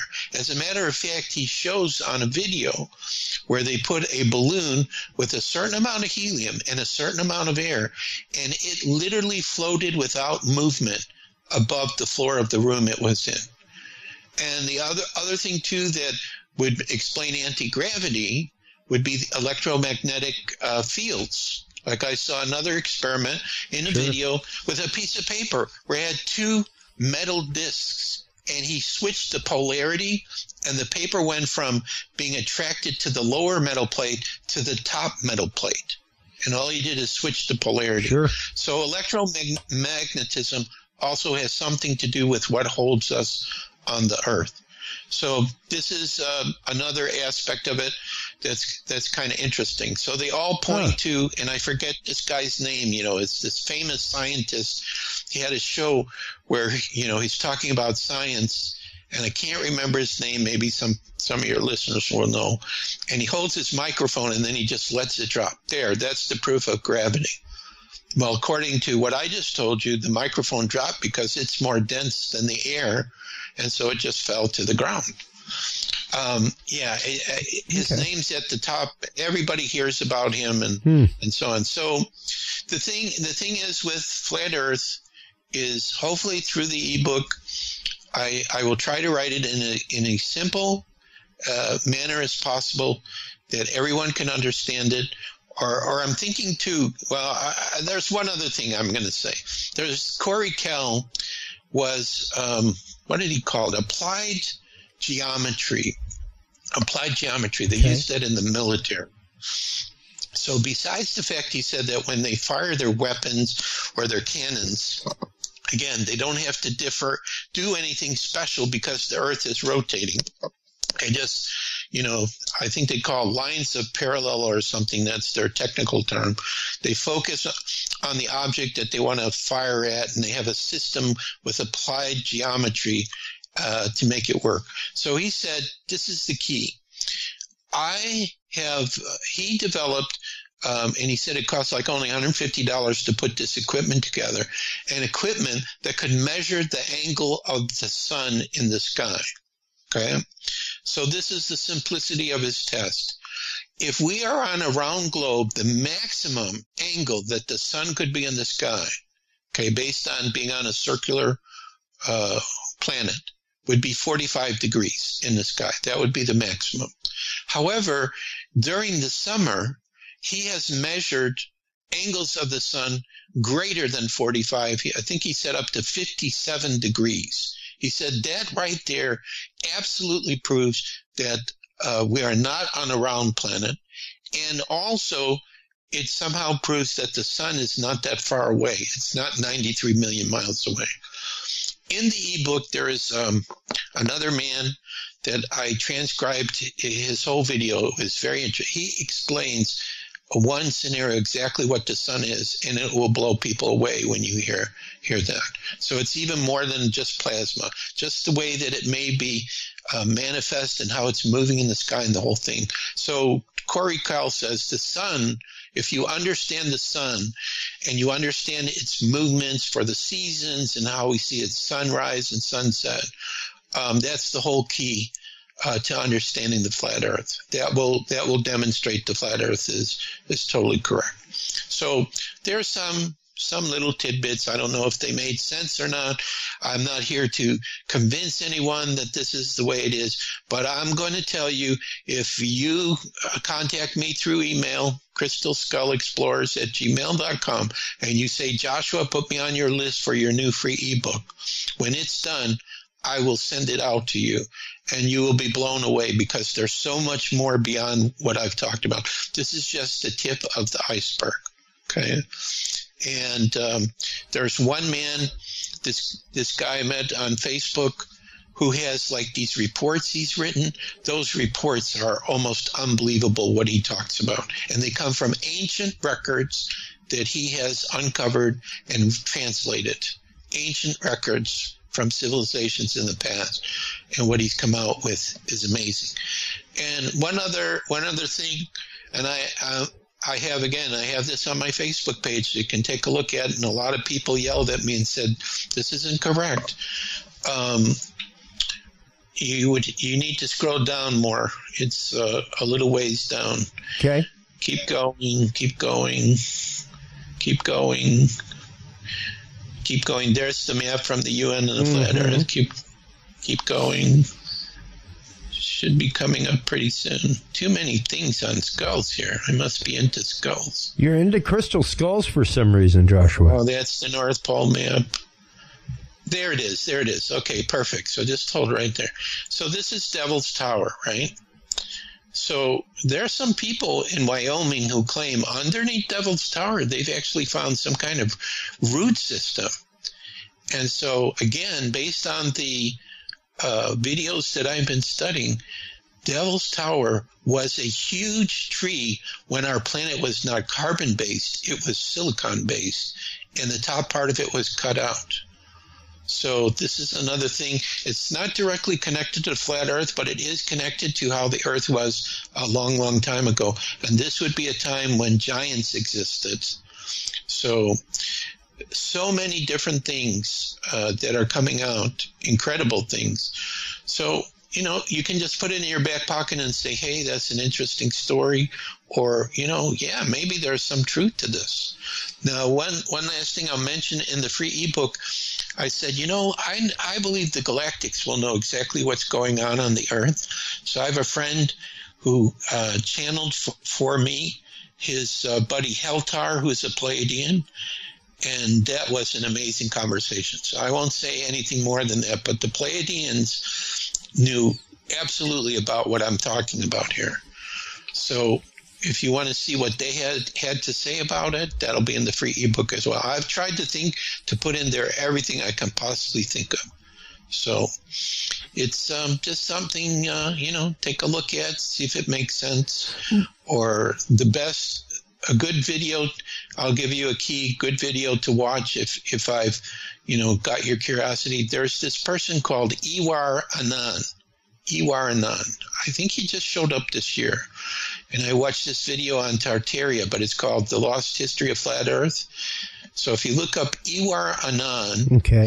and the lost history of flat Earth, you'll hear about Tartaria. You'll hear they they knew the Earth was flat. That's how they created their free energy system and um, he has some parts of flat Earth. But then he did another one, which I can't recall the name of. I think it's "What Happened to Earth" or something like that. But if you look up his name, Ewar E W A R A N O N, even though uh, if you look up Flat Earth or Tartaria, he, his videos won't come up in the top. But if you look up his name, you'll see his videos. Those two videos, only 13 hours of watching. So you really want to put aside a, a weekend where you're totally wow. bored it'll it'll you'll be astounded you know what he's talking about. Has a big following. There's a channel where we discuss things uh, connected to what he's talking about. And so quite a bit of the information i'm sharing comes from him but i'll have links in the ebook you know like to the he has video of the ice wall so i have a link there so you can see what that looks like. And you know another link about um, the blue ball that NASA shows us, that it's, uh, you know, photo, uh, photoshopped and all these things. So, um, very interesting. So, Christopher, I turn it back to you. I've been talking for a long time here. That's all right. Hopefully, hopefully, what I was talking about made some sense. Absolutely, um, and uh, you know, it's interesting because. Um, earlier you made mention of you don't know why this information has found its way to you. Um, and, uh, you know, uh, much like our guest just before you was talking about manifestation, I think is a big mm-hmm. part of that. And especially your relationship with the crystal skulls, the medium of which they're made. Um, and, and just that kind of esoteric knowledge to begin with, um, and being open to that. I think you've kind of manifested that path before yourself. Right. Well, and, it was interesting because as an author, the way I learn is I ask a lot of questions. And even with um, one of the people I talked to who's very well respected, I was asking questions and surprised I wasn't getting answers. Mm. Okay. Um, but it's because, like you say, of my background being involved with the spiritual and the paranormal and the whole thing. And there was one person I asked too many questions of that got upset with me, saying he's a newbie, you know, he needs to study more and the whole thing. And she didn't understand that, you know, once I get involved in something, and I've only been really looking at this seriously for, you know, maybe a little over two months um, I'm gonna I'm gonna absorb it. I'm gonna keep asking until I I understand the concept. Like you know, I kept asking everyone, how high above the flat Earth is the sun, and mm. I hmm. still don't have a good answer. Okay, yeah. I have people saying anywhere from 80 miles to 3,000 miles. I think I think it's lower than that. So in this interview, we don't know everything. Okay, but there is a lot of evidence to support this model. And uh, also, there was a lady, one of the researchers interviewed, who was 102 years old when she interviewed. And he asked her, When you went to school, which must have been in the late 1920s or 30s, what did they teach you about the earth? Oh, it was flat. But then it changed and it became round. Okay, so she learned when she went to school, like, you know, 90 years ago or, what, or whatever, that the earth was flat. So, Interesting you know there there has to be something mm. to this okay? When i listen to the people who talk about it they're not crazy. They also yeah. were like me beginning. They didn't accept it. They said i've got to test like corey Call, i got to test it. I got to look at the sun. He used yeah. applied geometry and his measurements so that that we're not on a round planet and the sun cannot be 93 million miles away. Okay that's what his research showed Okay, now um, it can be presented to other people and they can say, oh, he doesn't know what he's talking about, throw it away.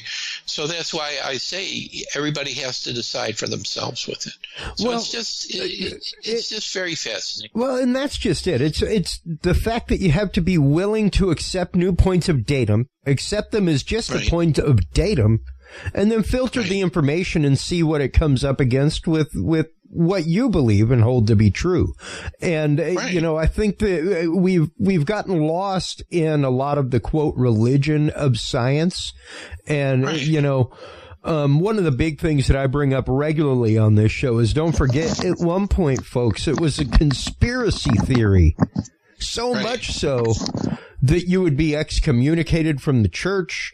You would be, you would be driven out of town. You could even be burned at the stake if you said that A, the sun, the earth revolved around the sun, or that the earth was round. And that's less right. than 500 years ago. Our civilization as mankind has been around for right. 10,000 years. So only in right. the last 500 years has that become the common standard of uh, of science. And the the thing is science is not supposed to be static. Other, if it was static, then my son's astronomy chart in his room would have Pluto on it. But it doesn't. Not like mine, not like my astronomy book that I still have from high school that has Pluto right. listed as a planet. That science changed. Oh wait, I got another bombshell that I think so, is going to drive people crazy. You know, I'm I'm not saying that I am I am of the flat Earth camp, but I am of the camp Right. that is willing to explore the theorem, or explore the explore the hypothesis. Because according to science, you're allowed to hypothesize anything in the world, and then through testing, you prove a theorem. Right. Here's another bomb that I saw with Go ahead. UR and uh, uh, the lost history of flat Earth. So there's these cameras that exist, P900 um, Nikons. They have a very good zoom. So what people are doing is, you know, we have mapped in the sky which lights represent the planets in our solar system, right? So like Venus, Mercury, Mars, Jupiter, Saturn. So they start zooming in on these lights in the sky. And what do you think they see? They don't see planets. They see flickering lights like stars that are dancing. There, there you go. This camera must be really good. That are dancing in the sky almost like they're behind some kind of fluid or water. Again, Mark Sargent said this in his interview. Uh, so he was acknowledging that people are seeing these dancing lights, but they're also, if you slow them down, it's almost like they're broadcasting sacred geometry, which is known as cymatics, which I didn't know anything about. So that's another thing that came up in my study of this. Yep. Cymatic is where, like, if you take a bowl of water and you put a speaker underneath and different frequencies of Mhm. sound, different hertz of sound, all kinds of amazing geometric patterns come out. Well, when you slow down the light of these so-called planets, which really are wandering stars, that's what they're calling them in the flat earth community, they're showing these geometric patterns. They're not showing you, um, you know, a physical planet. So Mark Sargent wasn't sure if they're sentient or not. Are they sentient? He didn't know.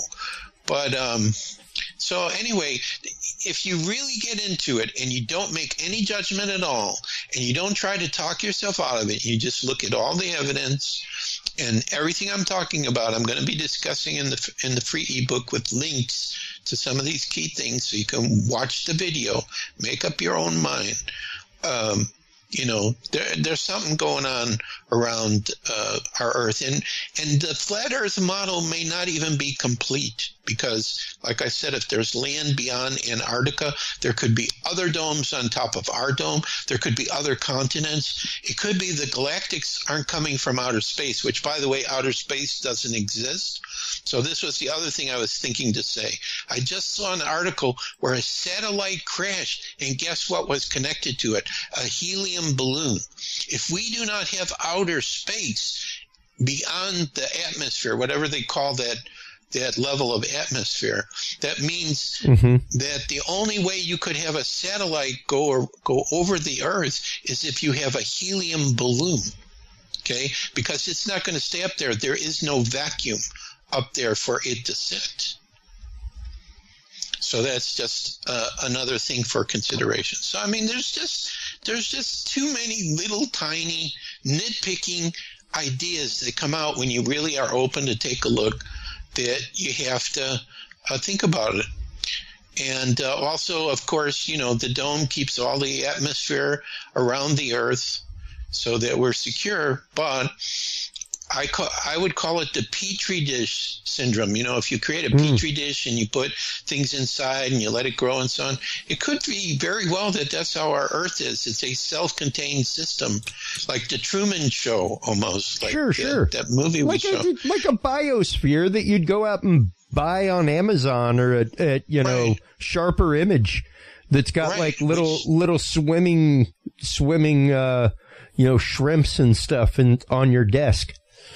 Right. So, so if it, this is the way it is for our world, it could be that other worlds Mm. Yeah. that exist are the same, and we could be stacked, you know, bio worlds, one on top of the other, and you Yeah. know, not even be aware of it, because that's what Corey Call kept saying. He kept pointing to the side instead of pointing up where these other beings are coming from. He kept pointing on sideways to the left, to the right of us, could be other worlds similar to this. Yeah. Uh, and then the the other thing is, if there is no outer space, what's out there?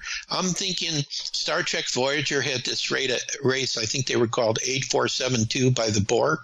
I don't know if people remember them. They came from fluided flu, fluided space, which mm-hmm. means it wasn't a vacuum. It was kind of a liquid. And this is kind of what I'm leaning toward, maybe outside of our dome, as kind of a liquid type of of space. Or or Corey Call even said maybe where our dome is underwater. We might be uh, underwater somewhere. So um, the whole key to all of this, whether a person agrees or not, is that what's going to be coming out here, the truth, it's just going to blow a lot of people away. It's just going to blow a lot of people away. So if there is no outer space, yep, there's the the beings in Star Trek I'm talking about. I actually just watched one of the episodes of uh, Star Trek Voyager where um, you know there was one of these no, there were two episodes actually. One where they duplicated Star Trek Academy and the Earth, mm-hmm. And Voyager ran into them, and they had to make peace with them. And another another episode where one of them was left behind in our universe, and they uh, tried to send him back, but uh, they couldn't do it. So, so you know, a lot of things we see in science fiction probably are clues to the actual truth of what's what's really happening. Well, and you know, it's it, the the fact of science fiction being a reality now um, is, I mean. It's beyond question. We're we're talking about the fact that it's been confirmed that CERN has created matter from light. That's two steps away from saying replicator, give me an espresso you know mm-hmm. um, so uh, we're already talking about the fact that we can we can have uh, you know photon sails, things like that on on interstellar craft that kind of stuff. All we got to do is get the parts launched to assemble it in space you know um, that kind of stuff. So with all of your research that you've done in this, before I let you go, Joshua, with everything sure. that um, that you've talked about this evening, everything that you've been led to, and everything that has been revealed to you over the years through the crystal right. skulls. What? Oh, why yeah. do you think um, that the information is disseminated in this way? Why do you think that? That that there is that cabal of knowledge, so to speak, those um, those ancient traditions and ancient teachings that when you look at them are more than likely held pretty true, you know? Um, but yet still for some reason they're pushed down, they're pushed away. Uh, and the evidence, because even, you know, uh, the reason I brought up the whole Admiral Byrd thing is because like, hey, uh, you can't fly over that area right, where Admiral can't. Byrd went in. You you can't. Right. So either he went into a hole in the in the earth a thousand some, or he went beyond Antarctica a thousand yeah. miles. We don't know. Yeah. But it's interesting. After he made that announcement publicly, he yep. passed away within a year after that. Yeah. And he and he was told that he was not allowed to really talk about yep. what he saw. Yeah.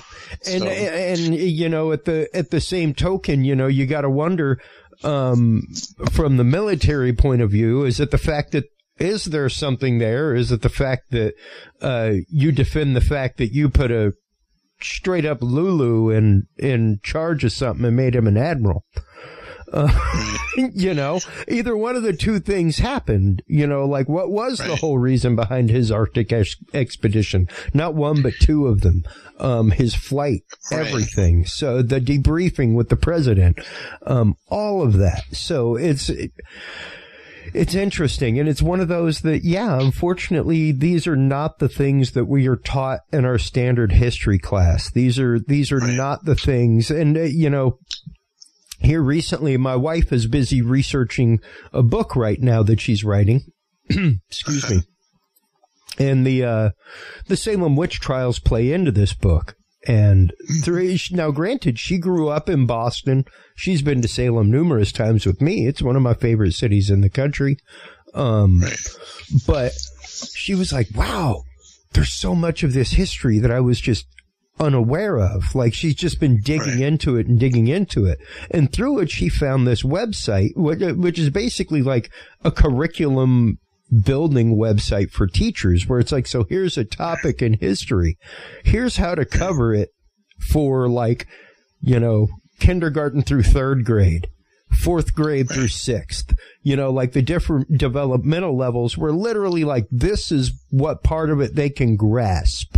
You know, so yeah. you can glaze over it, but you can't really dig deep yet. That'll come in three years when their brain can really grasp the consequences of what those actions were and how it bridged the gap between these two individual events you know. Right. Um, so to, to answer your question, I'll try to do it briefly. Go ahead. I believe that there was a great civilization that existed before ours known as Tartaria. I've seen a, a map from 1771, the Encyclopedia Britannica that shows mm-hmm. Tartaria existed, like the main part of it was in the area of Russia.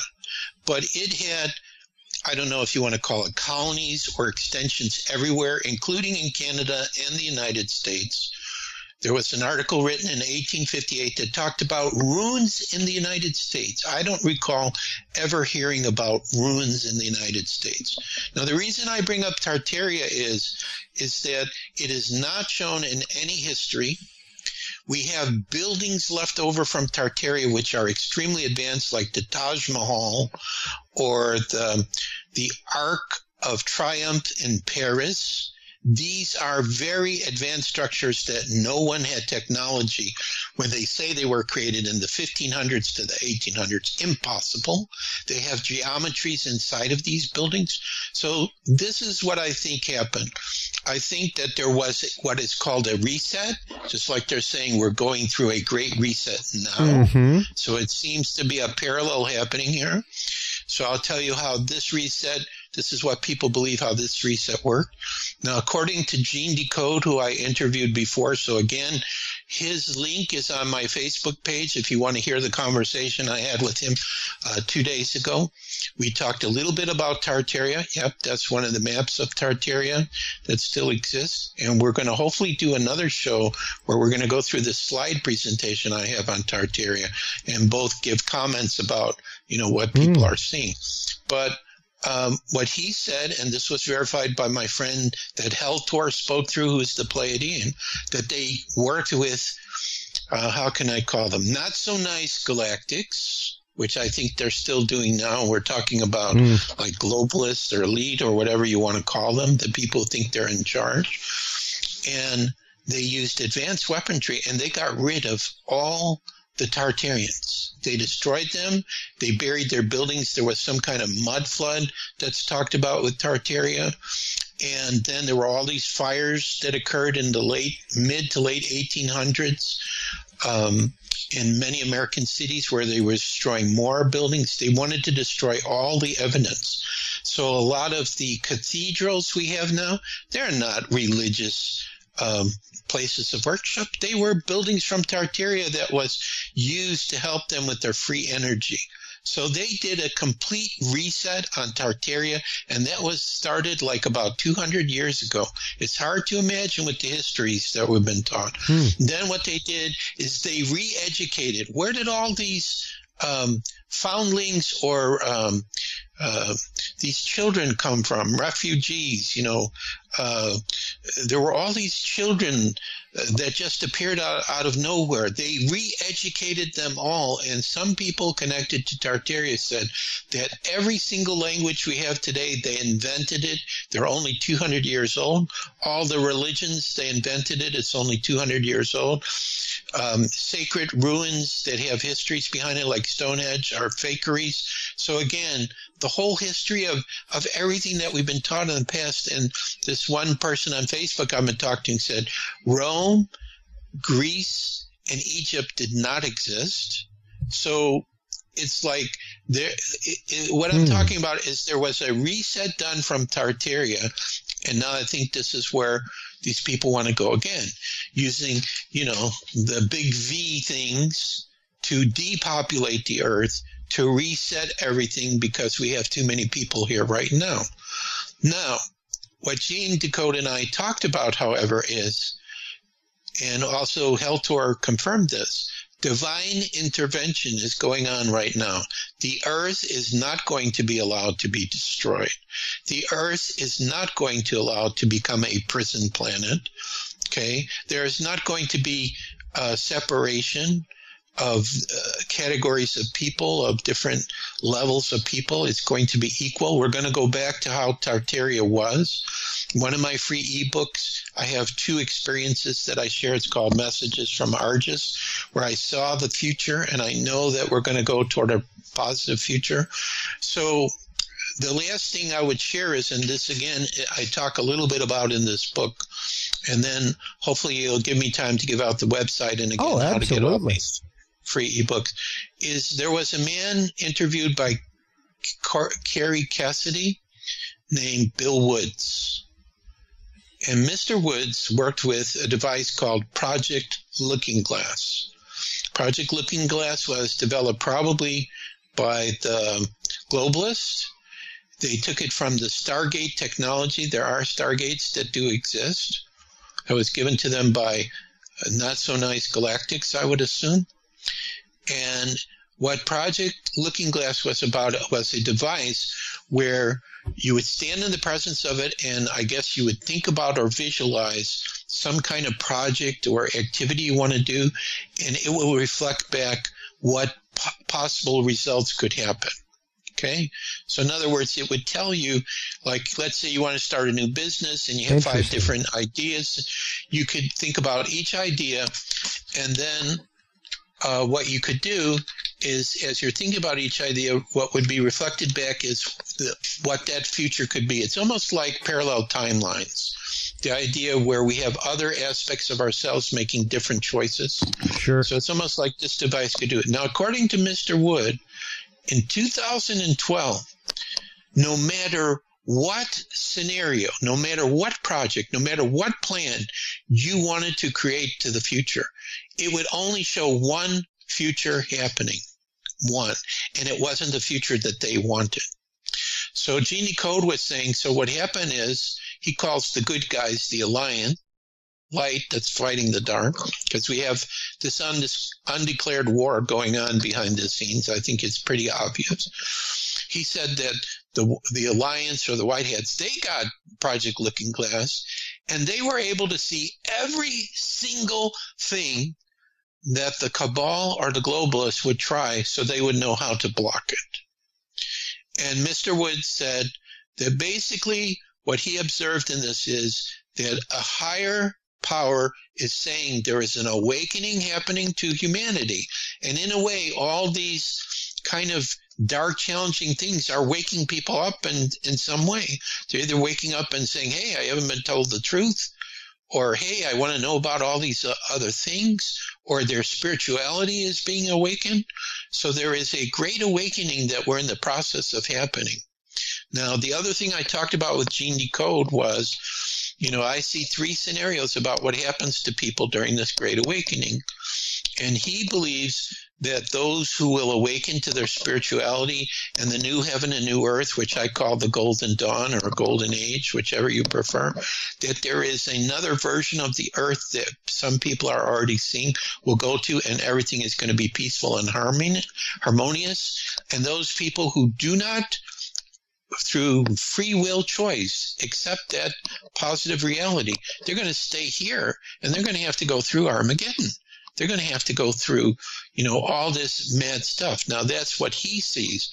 I'm not sure. I'm thinking that as the truth comes out and as the advanced technology that's been withheld from us starts coming out and we start re-educating people and doing everything following God's law and respecting each other and living harmoniously and dancing in the street and joyful and everything, that um, this will be the catalyst that will awaken the people yeah. who are on the fence. Okay.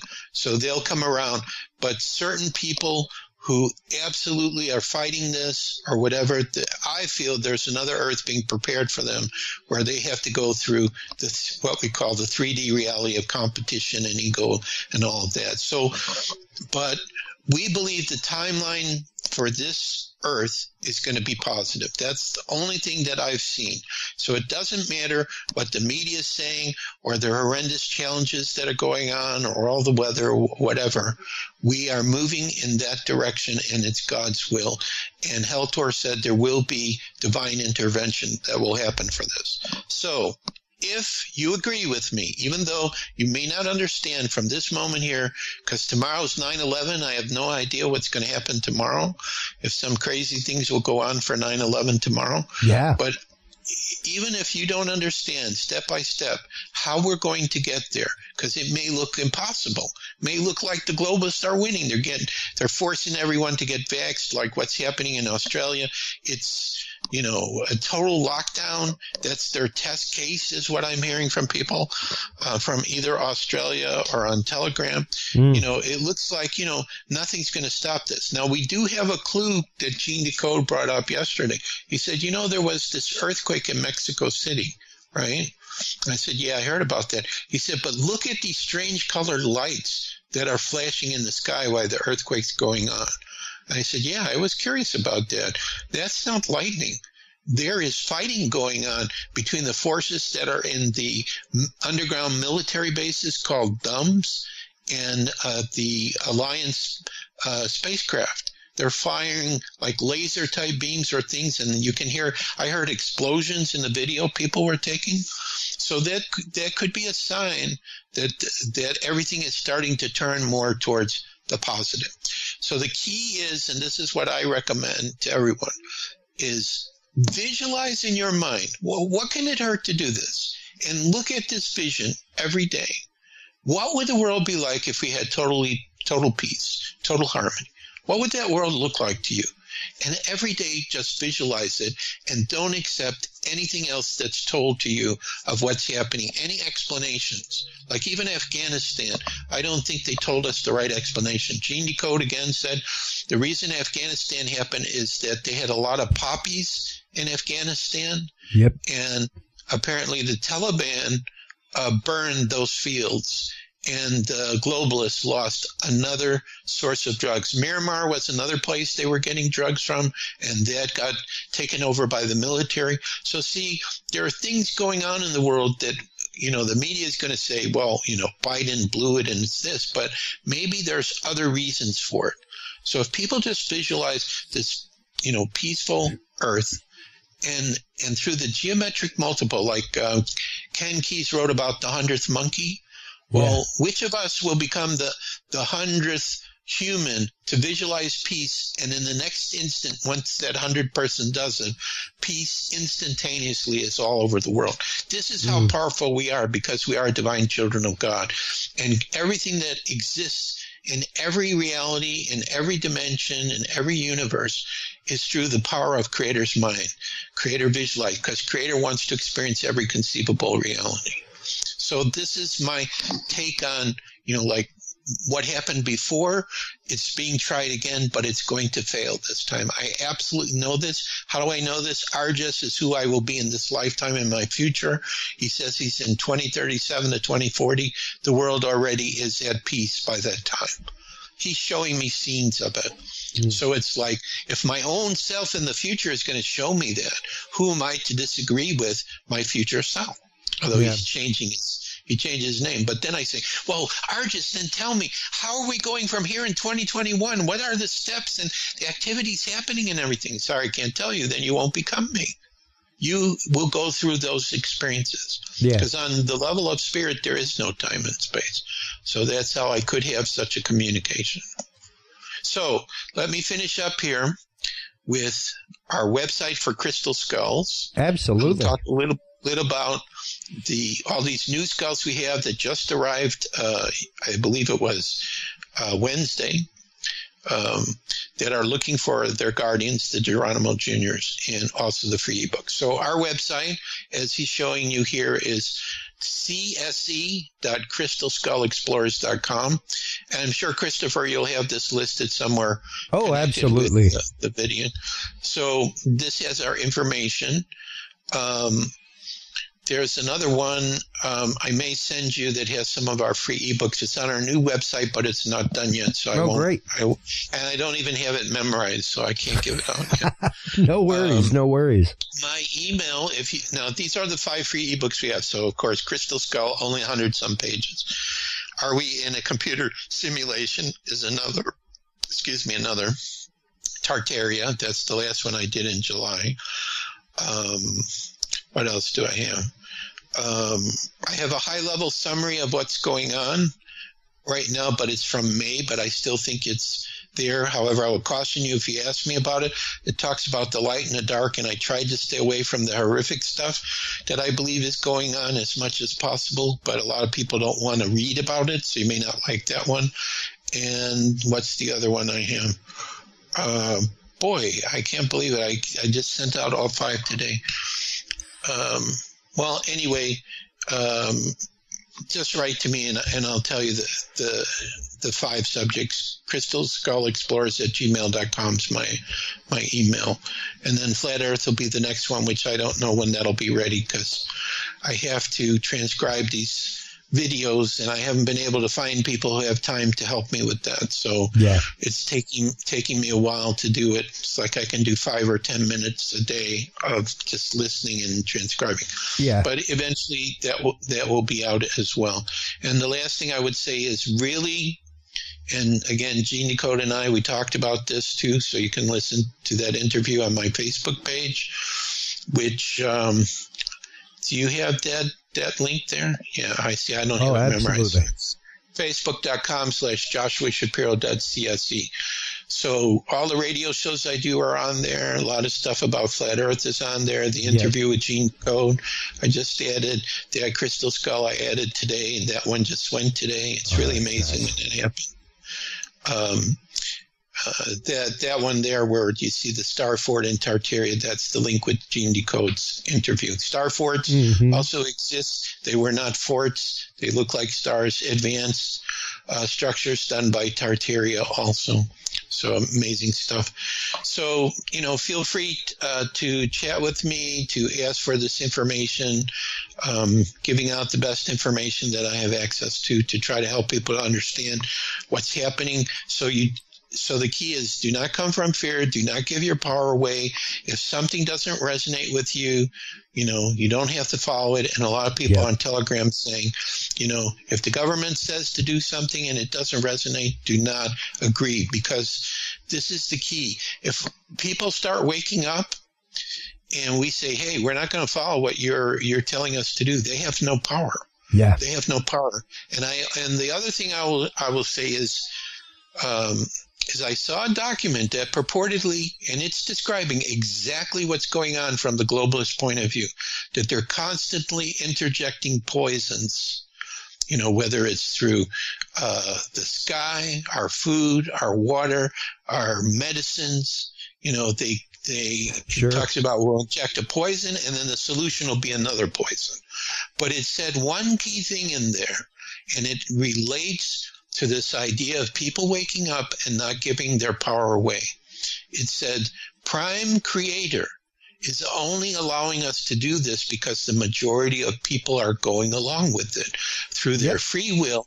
They are agreeing to this. But if they redecide of their free will that they're not going to follow this, then I will come down and intercede and you will lose everything. Yeah. So this is the most guarded secret that they have is that we don't understand what they're doing and we do not um, challenge them. Well, we and all, it's, it's the fact of yes. once you relinquish your free will, it's that game over on your side. Exactly. And that's what Gene Decode was saying to me about the, the big V is almost like you're showing the universe I'm giving my power away to this because I'm told that I need mm. to have this. But the statistics are showing, well, I don't even know how many people have been affected.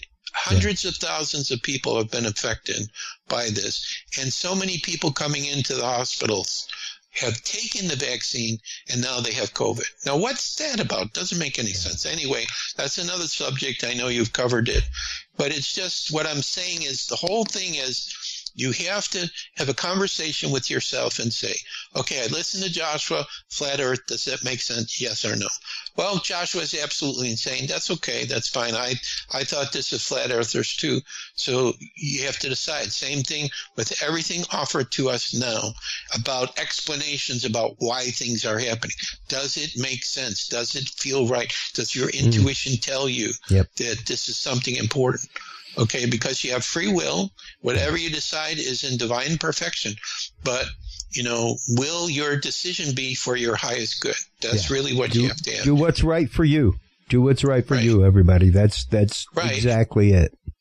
And if you don't get an answer, don't make a decision. Yeah. If you don't get an answer, don't make a decision. It doesn't matter if your father, mm. your mother, your brother, your sister, your cousins, your grandparents, they put a pressure on you to do something and it does not feel right. Do not give your power away to make them happy. Yeah. There was a message I saw by the Pleiadians that this is one of the mistakes that human beings have that we try to make all the other people around us happy and give our power away to not be ourselves so they'll be happy. That's not what it's about. You have to stand up for who you are. And this is the line I use when I come into contention with someone. Okay, we need to agree to disagree. Yep. I honor where you're coming from. This is your truth. This is what right. you need to do. I send you my love. I honor it, but I agree to disagree. It That's doesn't right. work for me. And so I hope that you you and, will do the same with me. And that's okay. And you can remain friends. Hey, you can remain family yeah, and agree absolutely. to disagree. There are no two human beings who are going to agree point for point no. on everything. Even if you met yourself from a parallel earth, you will not yeah. agree with that other aspect of yourself on everything because if you did, then then there wouldn't be that other yeah. other parallel Earth. Yeah, absolutely. Okay? Joshua, thank you so, so much for taking the time to come back on the show. Uh, once again, you are always welcome on the show. Um, it's always a great conversation whenever we get a chance to talk, whether it's online or here on the airwaves. Uh, please do hold the line while we close things out real quick. Uh, thank you so much again. While you're online checking out where you can get your own crystal skull, everybody, for your home studio, for your home, uh, to start changing the way things are there. Stop on by CSC Crystal Skull Explorers.com. CSC.crystalskullexplorers.com is where you can go to check out not only uh, the store and all the great crystal skulls that they have there, but also the five free ebooks. Go on by and check out the five free ebooks. I'm here to tell you there's some amazing information in there. Uh, while you are online checking all of that out, make sure to stop on by the Dudes and Beer website, dudesandbeer.com. Make sure to stop on by. Don't forget our, our call to action is to Google Curious Realm. Uh, CuriousRealm.com is the website. You don't have to visit. Just Google it. Until next time, everybody, take care of yourselves take care of each other, and remember, if you can't be good, be good at it. We'll talk to you soon. Bye bye. Thanks for listening to this episode of the Dudes and Beer Podcast. To listen to our streams or chat with us live, download the official Dudes and Beer app for Android and iDevices, available on Google Play and iTunes markets. For more episodes, content, and information, visit us online at dudesandbeer.com. You can also find our episodes on Breach.tv, iHeartRadio, Spreaker, SoundCloud, iTunes, YouTube, Stitcher, or your favorite podcast service. Dudes and Beer is a proud member of the HC Universal Network family of podcasts. For more about our sponsors and other podcasts on this network, visit hcuniversalnetwork.com. Thanks for listening, everybody, and until next time, drink responsibly.